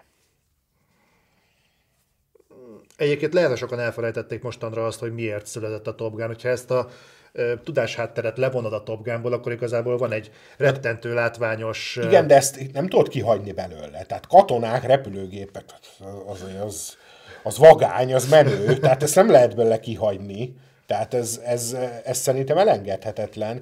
És, és hát azért Rambó 5, amit én egyébként nem szerettem azért ott is kapott vastagon, hogy hát azért most, most egy ilyen filmet kihozni, lőnek benne, meg, meg, hát, meg hát nem, nem is fehér emberre, lőnek feltétlen. Meg... Jó, de mondjuk ez már a korszellemnek a, a problémája, hogy... Igazad van, na de a Rambó az onnan jött, amikor, onnan a Top Gun. Tehát ez a Rambó jelenség, oké, okay, hogy a Rambó 1 az régi film, de a Rambó 2-3, ami ugye a tesztoszteron szag, meg katona vagyok, meg felrobbantok mindenkit, mert ő az egybe talán nem hal meg senki, egy ember hal meg, aki kiesik a helikopterből. Ö, igen. Igen, azon kívül nem hal meg senki. A, ami ez a Urban Legend Rambó, ez a fölrobbantok mindenkit, és megnyerem a vietnámi háborút, aztán utána Afganisztánba is beugrok, és azt is megnyerem, ez a kettő háromnak köszönhető. Ez abból az érából jön, ahonnan a Top Gun. Uh-huh. Tehát ez a 80-as évek közepe talán régen korszak, ha jól tévedek, és ugye azt Például, ez ilyen érdekes adalék, hogy ugye a Vajna saját maga mondta, hogy a Rambó 3-nak a bukásába vastagon benne van, hogy közben megtörtént az orosz békekötés és kiegyezés. Tehát már mire kijött a film, már nem volt az a háttér, hogy hát de mi utáljuk az oroszokat. Nem, mert éppen régen a Gorbacsóval fényképezkedett mindenhol. Tehát, és, és én attól tartok, hogy, hogy... Szerintem nem ennyire markáns egyébként ez a jelenlét a Top. Mert ö, ott el tudja vinni az egészet a nosztalgia irányába.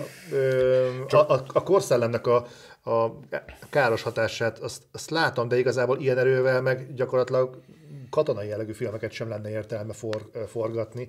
Úgy nem is, olyanokat nem is nagyon forgatnak, mint például, nem tudom, hogy azt láttad, de a, a 12 katona. Ne, az a Chris hemsworth Igen, a... igen, tehát igen. ezt a száraz katonai jellegű filmet, amikor csak kizárólag úr, hurrá amerikai hősök vagyunk, ez kezd eltűnni. Uh-huh. Tehát ma már mi a... Tehát én nem is tudom, így most így nézzük végig az elmúlt két évet. Hagyományos értelembe véve lévő akciófilmet mit láttunk? Hát vegyük mondjuk ide talán a John Wick-et, mert az mégiscsak legalább nem, nem pörölje el, meg nem vasember kosztümbe csinálja, amit csinál. A kimenekítés... Halálos iramban? Át azt én nem sorolnám ide. Én azt nem tartanám, azt szerintem látványpornó. Tehát... Ja, ja, ja, jó, tehát John Wicknek a tengelyén. I- igen, tehát ez a hagyományos 80-as évekből eredező akció. Tehát er... kimenekítés. Kimenekítés, Jaj, volt az a, a Ryan Reynolds őrület.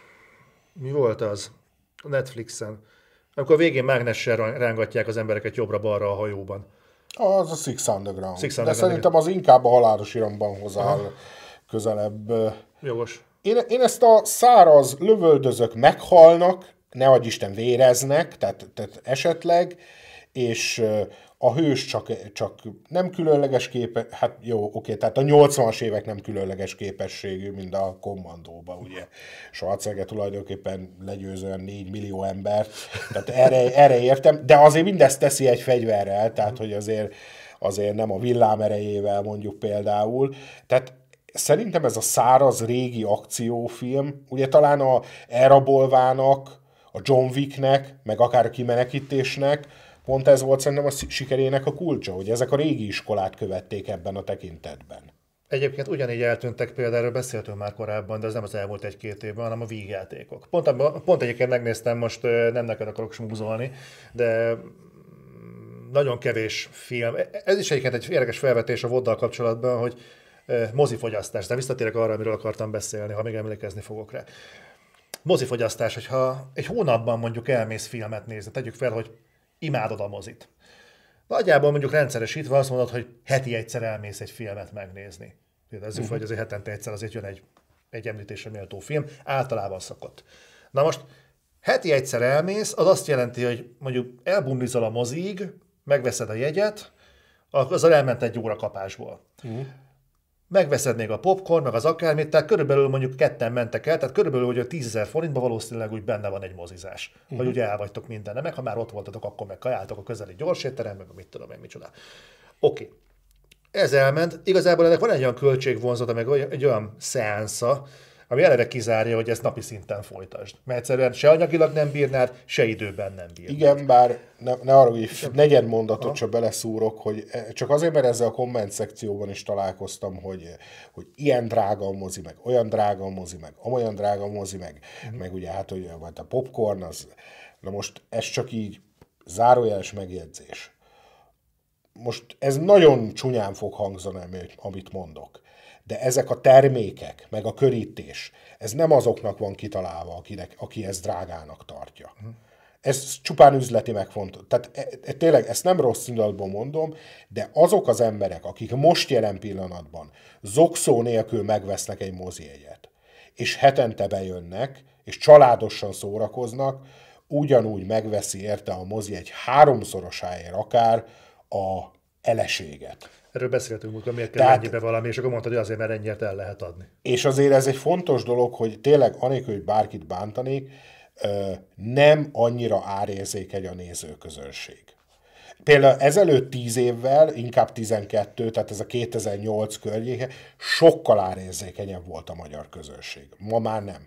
Tehát azok, akik még mindig moziba járóak, nagyon sokkal kevésbé árérzékenyek. És tudom, most lesz, aki majd azt mondja, hogy, hogy de ő, hogyha olcsóbb lenne, jönne. Megértem, megértem, de annak idején nem tudom, például te emlékszel rá, a 90-es években nagyon sok mozi csinálta, hogy x napon fele áron volt a jegy például. Na most ezek a kezd... Tényleg volt ilyen. Kossuth mozi, Corvin moziban is volt ilyen, talán Corvinba kedden volt, lehet, nem tudom. És ezeknek a kezdeményezéseknek azért lett vége, mert egyre kevésbé érte meg. Tehát nem jöttek az emberek azért aznap többen, mert olcsóbb a jegy, hanem egyszerűen eljutottunk arra a szintre, vagy a mozik többsége eljutott arra a szintre, hogy pont ugyanannyian jönnek, mint szerdán. És onnantól kezdve már nem éri meg.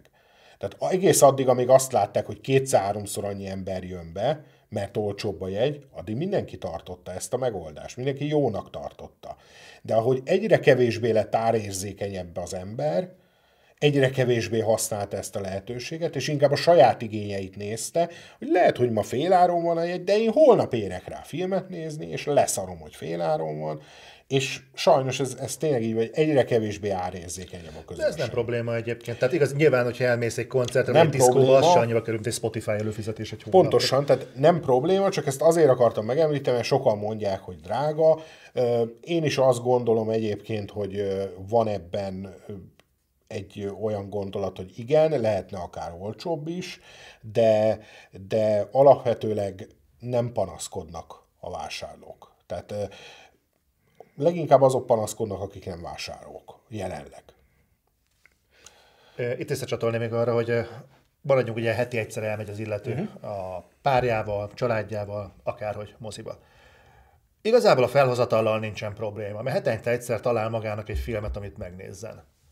Mert ugyanez a kínálat onnantól kezdve, hogy otthon nézel valamit tévén, hogy hetente egyszer kerül fel rá valamilyen olyan dolog, ami tényleg érdekel, onnantól kezdve már ez rohadt kevés. Ezt saját magunkon tapasztaltuk, hogy nyilván otthon vagyunk, nyilván mert nyolc után nem lehet menni sehova. Kutyánk meg nincs, úgyhogy tényleg nem megyünk sehova. Úgyhogy úgy elkezdjük nézni azokat a filmeket, amiket dob a gép, és nincs. Tehát egészen egyszerűen a, a fogyasztás egyébként... sokkal gyorsabban fogynak ezek a tartalmak. Tehát nem is találom egyébként, hogy a, mondjuk a Netflix például, vagy akár az HBO, hogy vért izzadnak azért, hogy legyen tartalom ezeken a felületeken. Hát olyan, amilyen, de hogy legyen valami. És mondtál egy nagyon fontos fogalmat most, ami tényleg érdekel. Tehát ez, ez nagyon fontos, hogy, hogy most magamból kiindulva.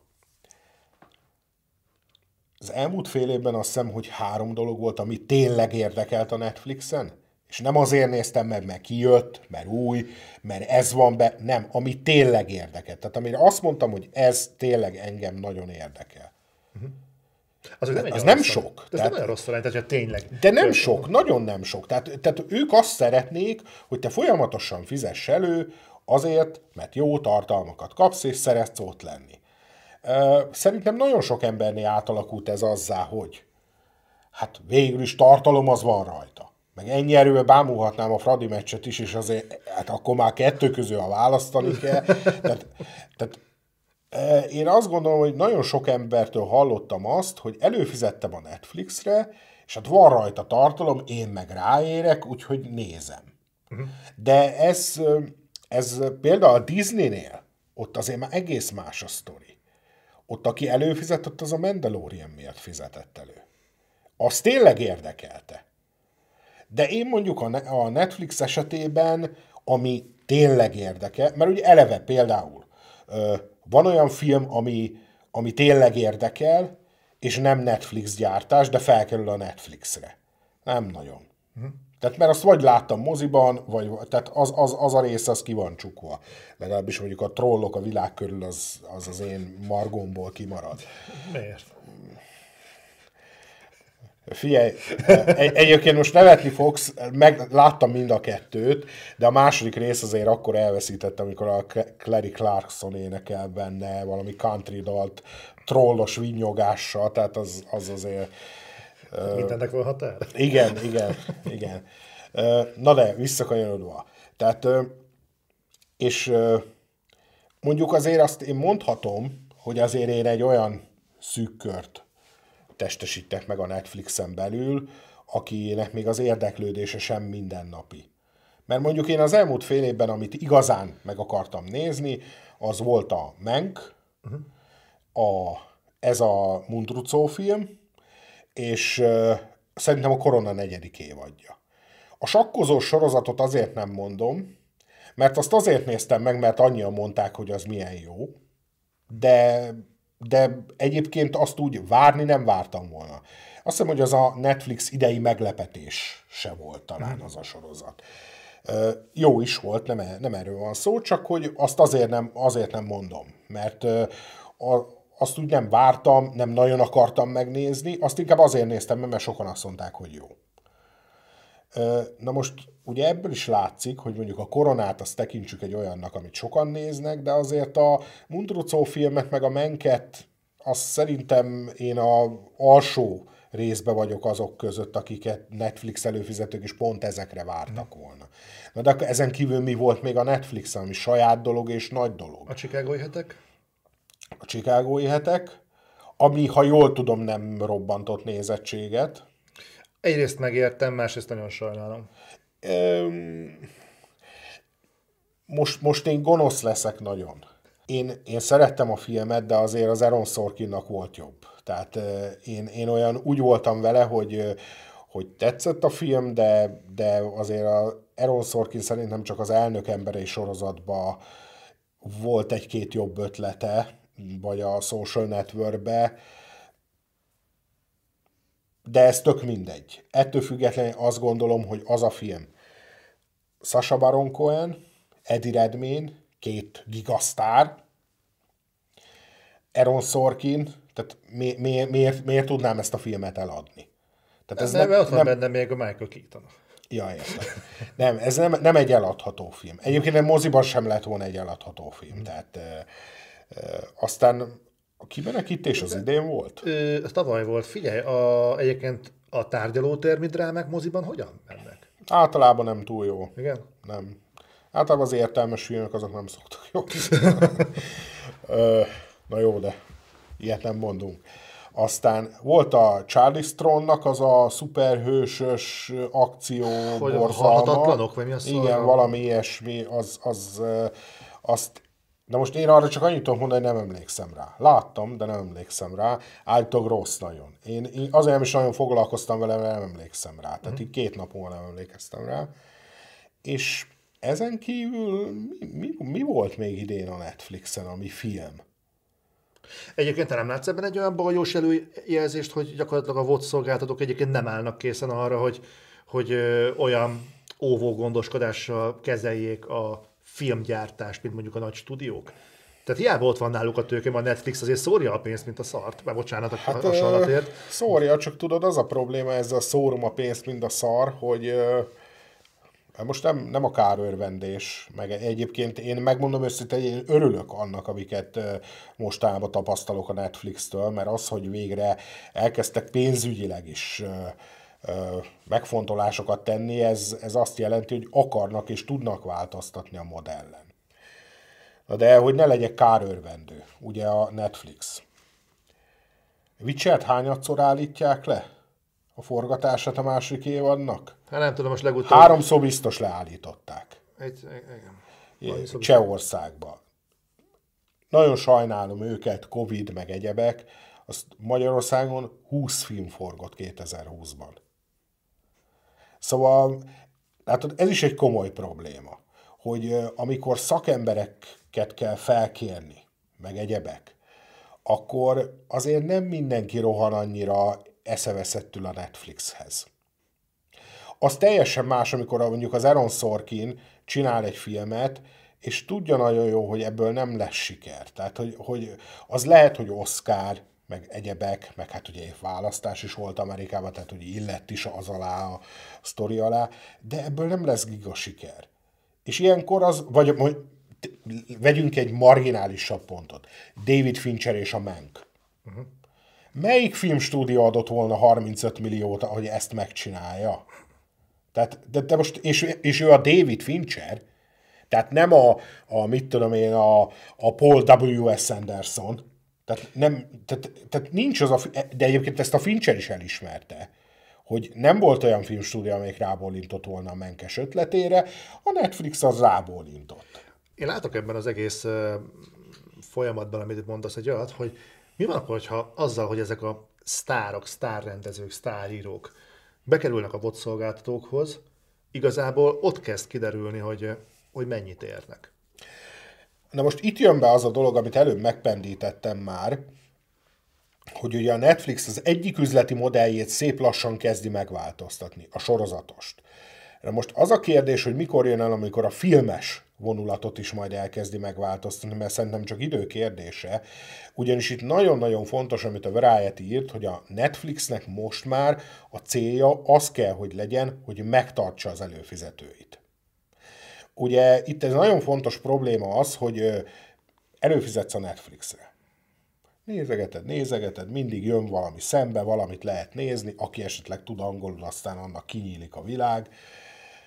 Na jó, de mi van akkor, ha minden eltűnik, csak a saját gyártás marad? Akkor, akkor ez már nem így fog kinézni. De ezt régóta rebesgetik, és igazából nem következett be. Hát jó, az, azért folyamatosan ez megy. Tehát azért ez folyamatosan megy. Nézd, erre csak annyit mondok, hogy amikor dübörög a Netflix, ugye, akkor is mondták, hogy a legnézettebb dolog mi volt rajta, az így jártam az anyátokkal, meg a jó barátok. Tehát ezek nagyon fontos cuccok. És ezek szépen eltűntek. Most ment a South Park is velük együtt. Tehát, tehát ezek mind rengeteg nézőt vonzanak. Mert rengetegen csinálják azt, hogy főzök, és elindítok egy jó barátokat a háttérbe. Ezt én is hallottam, vannak, akik így fogyasztanak például podcastet, vagy így néznek streameket. De ez teljesen, ez is egyfajta fogyasztás, mm. tehát ez is fontos. Szóval, szóval azt gondolom, hogy, hogy ha tesz bizonyos anyai megfontolásokat a Netflix, már pedig előbb-utóbb fog tenni, akkor kérdéses az bizony, hogy mi történik ezzel a sztárrendszerrel. Mert egyébként, amit előbb már említett, hogy miért kerül egy film ennyibe, azért abban nagyon vastag szerepe van a sztárrendszernek. Tehát ez a Robert Downey Jr.-nak az 50 milliója bosszúállókért. Tehát ezen ne felejtsük hogy a teljes költségvetés 20%-a ment a zsebébe. Hát igen, jó, a Robert Downey Jr. nem mondjuk indokolt, de mondjuk a példa... A... Indokolt, tehát nem azt mondom, hogy nem indokolt, csak durva hogy a teljes, és szerintem egyébként a Wonder Woman-nél, amit előbb mondtál példának, ott hasonló a helyzet, hogy a teljes költségvetés 15%-a szerintem a rendező meg a főszereplő zsebében. Ami egyébként indokolatlan, mert az, igen, szeretjük Gálgadotot, mert szép, mert jó, meg mit meg tudom én. Izraeli de, bikini modell. Igen, de kiképző tiszt volt, nem tudom hogy mi, amit Is. akarsz. De azért, azért álljon már meg a menet. Tehát Oké, hogy a Daniel Craig is valami 50 millióért vállalta el a, a James Bondot, tehát ő is valami horribilis pénzeket tesz ezért zsebre, de azért könyörgöm, az egy, az egy James Bond, és az egy Daniel Craig. Azért Azért az, hogy a, és nem, és nem a férfi-nő párhuzamra akarom kikerekíteni az egészet, mielőtt még ez megjelenik a komment szekcióban. Azért, azért egy fontos dolgot emellé azért meg kell említenem, csak azért, hogy megvédjem egy kicsit a mundér becsületét ebben a tekintetben, hogy viszont az első részt azt nagyon kevés pénzé vállalta. Mármint a Casino royale Nem a Wonder woman a Gal Gadot. Ja, ja. Tehát tulajdonképpen ilyenkor, amikor a kettőnél ennyire emelkedik a fizetése, az valahol az egy sikerének is köszönhető, hogy ott, ott nagyon kevés. Tehát nem akarok hülyeséget mondani, de jó, hogyha csak egy milliót kapott szerintem érte, hmm. vagy kettőt. Itt meg már ilyen húsz körül. Tehát, tehát ez az új színész bevezetése átka a dolognak én azt gondolom, hogy, hogy, e, hogy mégiscsak mi van akkor, hogyha na, ott kezdődnek a gondok, és ott folytatnám a gondolatodat, hogy de mi van, ha jön a Wonder Woman 3? Ugye van itt egy kettő, ami azért annak a akkor sikere, tegyük, hát igen, tehát hogy, hogy és itt nagyon fontos lesz ebben a sztoriban a Netflixnek a szerepe. Hogy ők vajon mikor kezdenek majd anyagi megfontolásokat tenni, valószínűleg még, hogy nem most, de, de előbb-utóbb meg fog történni, hogy azért csak most éppen a két legjobban fizetett színész mind a kettő épp nekik dolgozik. Most ez hirtelen jött, hogy gondolkodnak. Hát most a kettő éppen a legutolsó statisztikát, amit olvastam, ott a Rock volt, meg a Ryan Reynolds. A Rock az Netflixre dolgozik most? Hát most éppen pont a Netflixre csinál valami filmet. Most nem is tudtam. A Ryan Reynolds oké, okay, de a Rockról nem tudtam. Persze, hát ő mozit is csinál, tehát csak mondom, hogy épp a Netflixre dolgozik, és Rock az azért egy rossz példa, mert szerintem most ő az a kategória, akibe bármennyi pénzt beletesze, a duplája jön vissza. Tehát ő most épp az aranytojás tojótyúk jelenleg. Nagyon durva egyébként, hogy a, a színész megítélésénél mekkora faktor lett egyébként az, hogy szerethető sokkal fontosabb szempont, mint hogy effektív milyen színész. Mert az itt, itt olyan karakterekről beszélünk, akik sosem lesznek Oscar közelben, de még a Golden Globe-ot is csak messziről fogják látni, vagy persze megkapják a díszpáholyt, de a színpadon legfeljebb átadni fognak valamit. Igen, egyébként ez, ez, ez, ez egy érdekes kérdés, meg, meg tudod mi az érdekes még, hogy tulajdonképpen a rokkot aranytojás tojótyúknak tartják, és hát anélkül, hogy bántanám, olyan, olyan nagyon sok nagyon jó filmje nem volt. Nem de konkrétan nem volt nagyon a... Sőt. Egyébként a csávót én is bírom. Tehát egyébként, én is, tehát nincs ezek. mint jelenség tök jó a csávó. Tehát azzal nincsen bajom.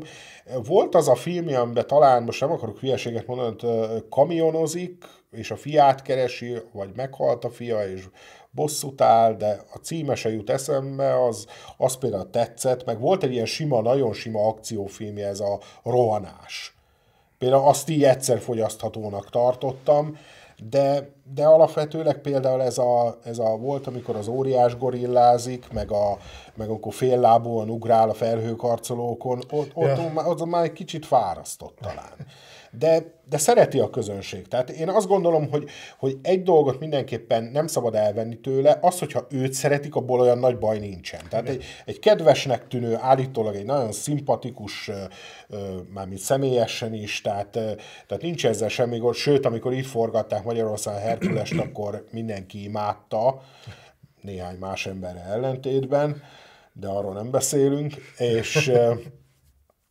szóval ez, ez szerintem tök jó. Viszont, hogy őt mennyire lehet színésznek nevezni, és mennyire inkább egy jelenségnek, Hát egy... igen, ugye itt bejön a képbe az például, hogy a John Cena is ugye a kanyarban van, tehát itt azért úgy, úgy, úgy, úgy azért úgy felsejlik valahol a, a szövetrostok mellett, hogy mi van akkor, ha a színész kultúra is szépen lassan úgy áttevődik arra, hogy nem is annyira az érdekel, hogy milyen játékot látunk, hogy csak legyen aranyos, csak legyen szerethető, legyen kedves, mert azért itt, itt Galgadottnál sem egy színész óriásról beszélünk, hanem egy, Hát legalábbis kedves... egyelőre még nem láttuk a, a... Hagyjuk meg, hogy igen, lehetséges, hogy valami lesz, de, de egyelőre egy nagyon kedves, helyes nő, aki, akinek tök jól áll a Wonder Woman szerep, de igazából nagyjából ennyit tud. Ez, ez egyébként érdekesen alakíthatja, hogy mondod egyébként idővel a fizetéseket is, mert nyilván nem kell színészt megfizetni, hogyha igazából egy, nagyon-nagyon csúnyán fog hangozni, és bocsánat, de hogyha ha bohócokat is meg tudsz fizetni arra a szerepre. Hát igen, akkor... csak ugye, ugye itt jön be egy fontos dolog, hogy a nagy stúdió mozifilmekkel a háttérben mindig képes lesz arra, hogy valakit bevezessen és brandé tegyen. Egy Netflixre csinált akciófilm, amire két hét múlva senki nem emlékszik, az, az, nem, az nem fog színészként bevezetni. Jó, most talán esetleg lehetne hozni a Millie Bobby brown mint pozitív példa, hogy hát ő jött a Stranger Things-be, aztán mekkora sztár lett. Én ki vagyok tőle. Én nem tudom. Az a baj, olyan, mint hogy negatívak lennénk ezzel az egész témával kapcsolatban, de nyilván ezen a felületen tudunk beszélni ezekről a témákról egymással, és, és nyilván vannak pozitív jelek, amik a Millie Bobby brown én pont nem tartom annak. A... Hát meg, hogy ő, ő most így mennyire, mennyire is lett sztár, szó az, hogy elsikoltozott a godzilla filmbe, az, tehát ő, ő volt a biodíszlet kb. Nem, nem tudom, tehát, tehát bárkivel szabadon cserélhető lett volna szerintem a személye. Tehát, és ezen kívül nem nagyon láttam én őt másban. Tehát akkor már például volt a, az Azban, az, a, aki a kislányt játszotta, a Sofia Lilith ő legalább próbálkozott más típusú filmekkel is, is meg, meg egyebekkel. Tehát, hogy, hogy a Netflixnek szerintem start kinevelni nagyon-nagyon nehéz. Ugyan egyébként közel annyira lehetetlennek tartom, mint amennyire, hogy franchise-t készítsenek. Valamennyivel start nevelni egy picit könnyebb. Tehát ha nagyon ráfeküdne a Netflix, akkor valószínűleg tudna egy-két start kinevelni, de, de alapvetően majdnem olyan lehetetlennek tartom, mint az, hogy valaha a franchise-uk legyen. Persze az egy másik kérdés, hogy most éppen pont felmerült ugye a érdekesség, hogy ugye most az MGM eladó, amit egyébként pontosan nem értek, mert állítólag évekkel ezelőtt is eladó volt, és akkor a Sony már megvette, de ha jól Bocsánat, tudom, bocsánat, akkor... csak zárójel, csak hogy képben legyenek, hogy mert mi ugye az MGM-mel igen dobálózunk, de azért ezt tegyük hozzá, ki, ki ez az MGM, tehát milyen filmek tartoznak. Hát a James érts- Bond, vagy például a Rocky. Na most ugye jelen pillanatban a stúdió eladó. Ha lenne ez a Netflixnek, már rég megvette volna. Az első alkalom, hogy franchise-okhoz juthatna. Például egy Rocky sorozat, most mondtam valamit, egy James ez? Bond sorozat. A Creed 3-mal ilyenkor mi van? Ö, hát azt nem tudom. De, de alapvetőleg én, én mintha úgy emlék... Na, várj egy picit. Már mert- Michael B. Jordan most kinevezték rendezőnek a főszerep Igen, mellett. de, de szerintem a Creedbe abban benne van más is, mint hogyha azt, azt az már nem MGM film lenne a Creed, hanem mintha Warner lenne. Igen, azt szerintem Warner lett. Aha. Szerintem ott a jogokkal történt valami bingizés, és akkor, vagy lehet, hogy például ott az MGM csak a jogok tekintetében, mint például a Hobbit. Uh-huh. Ugye a Hobbit az Warner film, de MGM logóval kezdődött, mert náluk voltak a jogok. Aha. Tehát lehet, hogy így, így, hogy ők nem akartak Creed filmet csinálni, azt mondta Warner, én akarok, és akkor azt mondta, hogy akkor kapok 10%-ot a bevételből, kirakod a logómat, és akkor csináljad. Tehát lehet, hogy így, de egyébként most ez az első olyan szabad alkalom, hogy, mert az MGM-ben nem a library a lényeg, mert sajnos nagyon régi filmek vannak, uh-huh. de van franchise-uk. Uh-huh. Még ha olyan is, amit csinálni kell, de van, amire lehetne építeni. Hát szerintem például egy normális James Bond sorozattal, akár még spin-offokkal bármi, tehát uh-huh. abban komoly dolgot lehetne készíteni. Na, az tipikusan az egyébként már csak a felépítése miatt is, ez simán lehetne tévésorozat. És ezért nem igazán értem, hogy egyelőre még, a, a- még az MGM miért szabad pálya. Nagyon sokan azt mondják, hogy azért, mert 5 milliárd dollárt kérnek érte, és annyit nem ér. Hosszabb távon én ezzel nem feltétlenül értek egyet, mert ugye azért mégiscsak például csak a James Bond filmek, ugye 23 van talán, nem tudom pontosan. Az, hogy most örökre a te streaming szolgáltatásodon van, azért az is egy jó értéket Szóval képvisel. Aztán ott van például ugye a Rocky, amit mondtam, de hát azért a régi library az ezzel elég vastag az MGM-nek. Volna még egy témám egyébként így a, a, az Other Side-nak a vége, vége felé. Ez pedig az, hogy gyakorlatilag itt az év eleje, közeleg a február, aztán megjön a március. Hát igazából érik már, hogy beszéljünk az Oscarról. Jaj, És hát az az érdekes, hogy azért már decemberben szoktuk hallani, hogy lesz-e egyáltalán, hogy még nem is az, hogy lesz-e, mert nyilván lesz, csak már az időpontot szoktuk akkor megtudni, nagyjából a jelölteket. Hát egyelőre nem, hogy jelöltjeink nincsenek, igazából időpontunk sincsen. A kérdés az, hogy szerinted el fog maradni az Oscar? Nem. Vagy, vagy nem, szar lesz nem, nem fog elmaradni, ö, és, és azt gondolom, hogy van is néhány potenciális ö, nagyot nyerhető. Tehát a, gondolok itt mondjuk a Menkre, az azért potenciális jelölt, akármilyen a film, de, de ott lehet. A Chicagói hetek az még egy, egy azt gondolom, hogy egy nagyon... Volt egy ilyen elméletem egyébként, és de ezek szerint akkor most lesz az első alkalom, amikor az Oscarra gyakorlatilag tévéfilmeket indítanak? Volt filmeket? Bocsánat. Hát az, figyelj, hogyha nagyon, nagyon bele akarnak húzni a vaskalapossába, akkor szépen a tenettel nyeretnek egy csomó díjat. és, és az az igazság, hogy, hogy még azt mondom, hogy nem is feltétlenül megérdemtelenül. Tehát én én nem annyira szerettem a tenetet, de ez a, tegnap olvastam pont egy nagyon jó szöveget, hogy, hogy, hogy is, hogy a, a legrosszabb jó film. Tehát valahogy ilyen érzésem van a tenettel kapcsolatban, hogy, hogy egy pillanatig nem nevezném rossz filmnek, de, de a Nolan vonalon meg ezen szerintem eléggé a, a lenti szintet teljes, testesíti meg, de egyébként nem nevezném rossz filmnek. Uh-huh. Szóval azért van miből válogatni, de nem túl sok. Szóval talán a, ha jól emlékszem, akkor egy ilyen, az első ilyen hosszabb cucc, amit kiküldenek a, a bizottságnak, az, azok ilyen, ilyen száz film szokott lenni, hát az... Ez, ez ember legyen a talpán. Szerintem, hogyha 20 összeszednek olyat, ami érdemleges arra, De akkor ebben benne van már a kimenekítés is. Aha. Egyébként, de, de még van azért egy-két érdekes kérdés, mert, mert ugye itt azért voltak fesztiválok. És fesztiválokon rengeteg olyan filmet mutattak be, ami nem került elénk. Akár a csúsztatások miatt, akár egy, egyebek miatt. és azért, és azért itt, itt még lehet. Itt még lehet. Bár nem tudom, hogy az Oscar mennyire fog rámenni arra, hogy, hogy olyan filmeket díjazzon, amiről senki nem hallott. Mert például a, az örökkévalókat, aki rendezi, annak jött ki egy filmje, csak fesztiválokon, a, a Nomadland. És a nem jut eszembe a hölgy neve, aki a három táblában van, három óriás tábla Ebbing határában. Francis. Francis McDormand. Igen, ő benne a főszereplő, és én, én most kaptam bele screenet, és megnéztem, és így uh, megdöbbentően jó. Igen.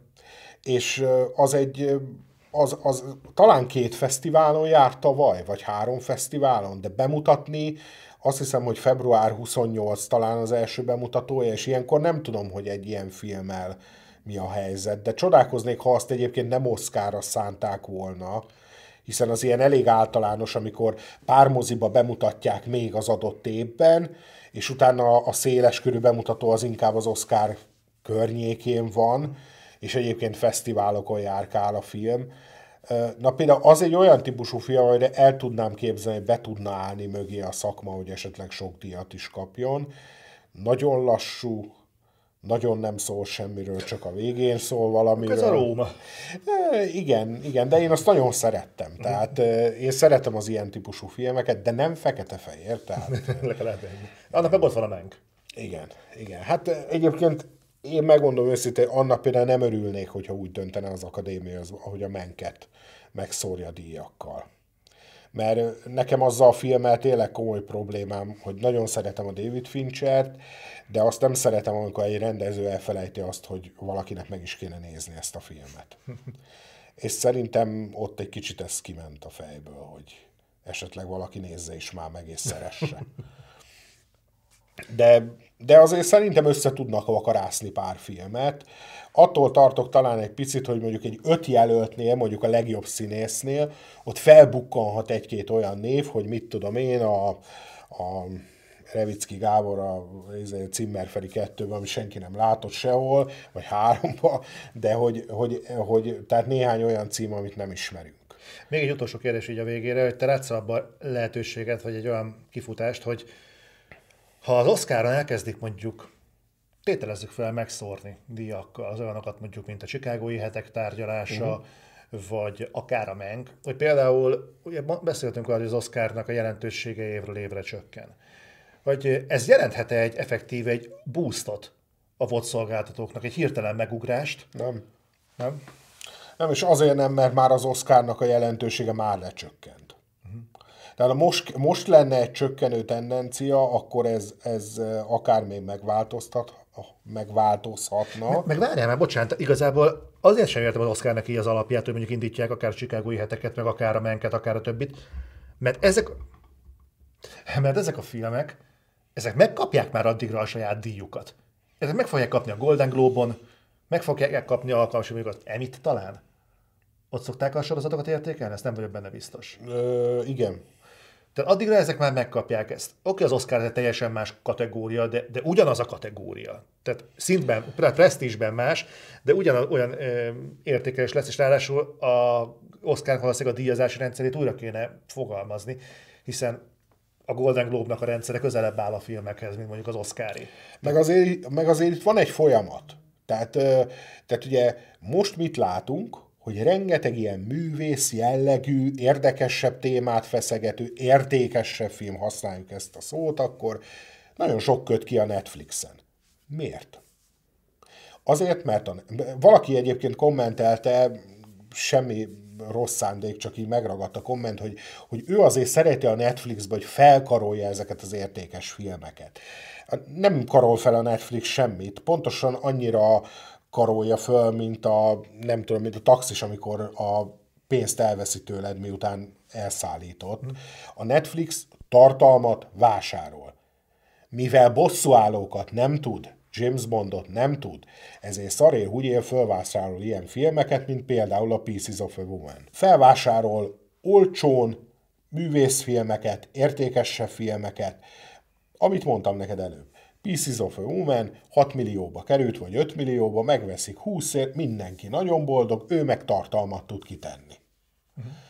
Na jó, de mi van akkor, amikor már ez a folyamat majd elkezd meg, megfordulni. Mert ugye most jelen pillanatban működhetne az a dolog, amit mondtál, hogy az Oscar egy kicsit meglovagolva, hiszen pont a Netflixes filmekkel lesz tele az Oscar, és ez egyébként lassan már nem csak a járványnak köszönhető. Uh-huh. Tehát azért ezt a tendenciát már az elmúlt két évben is figyelhettük, hogy ugye azért az ír is csak odaért elég sok jelöléshez, tehát a, a Róma is, tehát, tehát ez egy tendencia, sok film kerül ide. Na de mi van akkor, amikor már a Netflixek erre nincs feltétlen szüksége?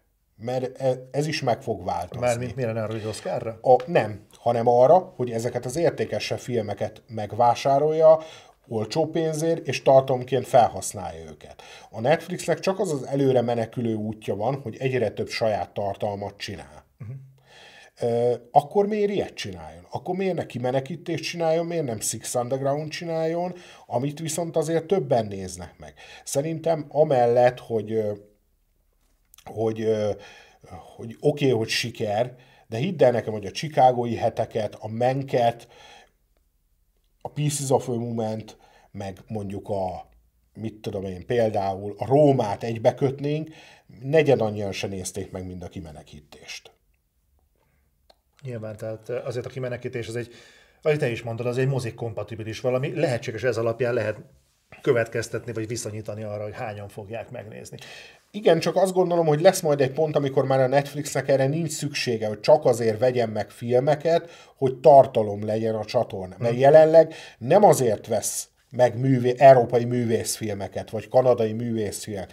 Nem azért vesz meg, mert a művészetet támogatja, Nyilván. hanem mert ehhez a tartalomhoz tud olcsón hozzájutni. Nyilván, persze. És ez tök jó, hogy néhány értékes dolog is belecsúszik így, de el kell, hogy jöjjön az a pont, hogyha a cég fenn akarja magát tartani, amikor erre már nem lesz szüksége amikor majd arra lesz szüksége, ahogy a nagy hollywoodi stúdióknál, amiből, aminek az evolúciójában mi csak egyet figyelhettünk meg, ugye a Lionsgate-et, mivel indultak egy, két, három, négy millió dolláros költségetűs filmeket, ma meg már százmilliósakat csinálnak. Ez egy evolúció, és ezen a Netflixnek is előbb-utóbb végig, végig kell mennie. Jelenleg ott tart, olcsón tartalmat vesz. És próbál gyártani, amire jóval több pénzt fordít, mint ezekre az olcsó cuccokra. Majd ebből szerintem oda megyünk tovább, hogy elkezd már inkább a tartalomgyártásra ráfeküdni, és inkább ő maga megpróbál minél több dolgot előállítani. Kérdés bírnie fogja a tempót, valószínűleg nem. Szerinted perspektíva lehet a Netflixnek, hogy moziba küldje a filmjeit? Nem. Nem, mert azzal saját magát köpné szembe most már. Az eddigiek után. Tehát amit eddig folytatott kommunikáció, és amennyire összerúgta a port a filmstúdiókkal, most már nem működne a dolog. Akkor kellett volna, amikor neki állt a saját gyártásnak, akkor nem kellett volna ennyire elzárkóznia tőle, és elképzelhető, hogy akkor feltétlen mondjuk a Disney vagy a Warner sem a sátánt látta volna bennük, csupán egy üzleti vetétársat. Most már szerintem visszafele nem működik a dolog, de nem, nem is kell, hogy működjön. Tehát, tehát azt gondolom, hogy, hogy a Netflixnek vannak ugyan próbálkozásai, de szerintem a Netflixnek a jövője az a sorozatok, és az olyan jellegű filmek, mint a Kimenekítés, vagy éppen a Csikágói hetek. A Menk az már nem. Tehát azt szerintem az már túl szélsőség ahhoz. Mi a jelentős különbség a Menk meg a Csikágói hetek között? Hiszen mind a kettő azt mondta, hogy egy, egy értékesebb film, így van. Leginkább az a különbség, hogy a Menk az totálisan eladhatatlan kereskedelmi szempontból. A Csikágói hetek azért nem. Tehát azért abban csak van egy-két név, még ha nem is, nem is Robert Downey Jr., de azért van benne egy-két név. Alapvetőleg fogyasztja magát a film, tehát azért, aki ráveszi magát, hogy leüljön elé, valószínűleg azért lesznek gondolatai, úgy érzi, hogy eltöltött kellemesen két órát talán, de a, de a menk az, az, az szerintem már túl szélsőség. Mondjuk ez a Robert Downey Jr. jelenség is érdekes, mert egyébként ha megnézed a Robert Downey Jr. bármiben, amiben éppen nem vasembert játszik, azok a filmek egyébként nem hasítanak olyan különösebben nagyot, és a Tropic Thunder-t vegyük ki a képből, mert az egy ilyen ö, külön eset, de mondjuk a, a volt ez a, a séf. Igen. Amiben ugye csak megvillant, de a, talán nem is igazából sorolható, de a bíró sem volt egy különösebben nagy durranás. Igen, igen, bár... Ő, ő azonban nem egy 50 milliós szerepet lát, hanem nem tudom, ez annyira tudatos választás, én nem vagyok okvetlenül biztos benne, hogy neki akár még Sherlock Holmesoznia is kéne feltétlenül, bár bírtam azt a sorozatot, de, de azért... Na, az például nekem egy olyan film, hogy megnéztem, emlékszem, hogy amíg láttam, addig szórakoztatott, de, de igazából nem maradt velem. Az elsőt azt nagyon szerettem, a másodikat már nem annyira. Egyébként szerintem arra jó lehetne neki egy Holmes 3, hogy, hogy kicsit visszatérjen ebbe a vasember és Holmes szerepbe, úgyhogy mégsem vasember. Tehát, tehát szerintem ott egy előzetese az például egy marha sikeres film lehetne. Uh-huh. Tehát jó előzetese, ilyen Tony Starkos beszólások, amik egyébként valahol a Holmes figurából jöttek Persze. egyébként az, az így közönségvonzó lehetne. Én egyébként őt bírom. Meg a Dr. Dolittle, bocsánat, amit mondani ja. akartam, hogy tehát azért így... Na azt én nem láttam még a mai napig, egy három, há, nettó három perc. A tesóm megnézte, és így fú, elég volt, amit mondott róla. Nem a Nimbus-t akarom lerombolni erről az emberről, csak amikor azt megtudod, hogy 50 milliót érő színész, akkor igazából az 50 millió... Egyébként nem, tehát, tehát szerintem nem. Tehát ő például, amikor leül a... Bár a Doolittle szerintem kurva sok pénzt kért. És azért, mert ott azért ő is érezte, hogy ott, ott neki a nevét akarják használni, mert ott se ötlet nem volt, se. Tehát egyébként, na ez egy jó példa, előbb ezt pedzegettem, hogy vannak ezek a filmek, amit kigondolta, hogy siker lenne. Na a Doolittle az tipikus ilyen. Tehát ki volt az Hollywoodban, aki azt mondta, hogy csinálunk most egy új Doolittle filmet, CGI állatokkal, és az hatalmas siker lesz. Állatok bejönnek meg igazából, ezek a családi filmek, amiket eh, ti is szoktatok vetíteni. Akkor nézzenek parlamenti között. Jó. Ez pont úgy az, mint a Dr. Dolittle. Hát állatok van. Na de. Ne, de egyébként én láttam azt a, azt a forgatókönyvet, hogy ez papíron biztos kurva jól nézett ki.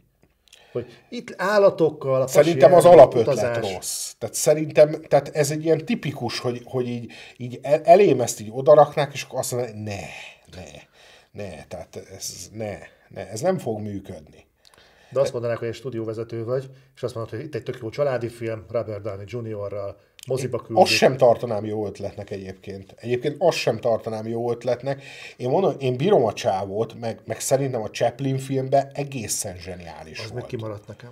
Az, az, az egész, és ott Oszkára is jelölték, és, és egészen kimagasló volt. Én bírom a csávót, de, de szerintem ő például, amikor a Holmes 3-ról fog tárgyalni, akkor nem 50 milliót fog kérni. És szerintem a bíróért is jóval kevesebbet kért. Nyilván. Ő a Marvel. Tehát ő azt tudta, ja, és hát tegyük hozzá, hogy még azt is, tudtuk, azt is ő tudta meg a Marvel, hogy valahol ez neki a lelépő pénze is. Tehát, hogy, hogy ő, ő, a Marvel nagyon jól tudta, hogy Robert Downey Jr. nem fizetést fog kérni, hanem kérni fog egy összeget, ami annyi lehet, amennyit csak akar. És ha ő százat kért volna, azt is aláírták volna. Nélküle nem lehetett befejezni. És egyébként hozzátenném, hogy szerintem a Marvel Disney nem biztos, hogy örül annak, vagy nem biztos, hogy olyan sok könnyet ejt azért, hogy a Robert Downey Jr. nem akar többet vasember lenni. Messze az ő fizetése volt már nagyon régóta a legmagasabb ebből az egész cirkuszból. Mondhatnám, hogy számukra, vagy számunkra indokolatlanul magas, de ő meg úgy volt vele a színész, amely nem kárhoztatom, hogy gyerekek, most keresem meg a életem pénzét. Tök igaza van. Teljesen. Nélküle nem működtek volna már a, a ötödik, hatodik, hetedik valami. Hát végülis tegyük hozzá, még a pókemberből is azért nagyon kellett ő oda, például. Ez megint egy érdekes beszélgetésnek lenne az alapja, hogy a, amit már ugye beszélgettünk, hogy a Marvel filmeknek milyen jövőképe van, vagy beszéltünk arról, hogy a végjáték az milyen beszédes, hogy gyakorlatilag lezárul egy korszak a Marvelnél, és kezdődik egy új. És szerintem ezt valamikor beszéljük is át, de ez nem a mai beszélgetésnek lesz a tárgya, hanem talán egy legközelebbinek, azt majd összehozzuk. Majd tervezzük be, hogy egy, egy óra megtalálni egy parkolót itt a környéken. Igen. Szegény Gábor a plafonon volt a vérnyomása. Én ezúttal is nagyon szépen köszönöm, hogy itt voltatok. Ezút, ezúton kívánok mindenkinek boldog új évet. Reméljük, hogy sokkal sikeresebb lesz ez az év, mint a, a tavalyi volt. Okay. Mert azért, azért, azért mindannyian várjuk a mozinyitást. Szerintem az ötemben egyetértünk. Igen. Találkozunk legközelebb, köszönöm, hogy itt voltatok, és neked megköszönöm szépen a Köszönöm beszélgetést. meghívást. Sziasztok! Sziasztok!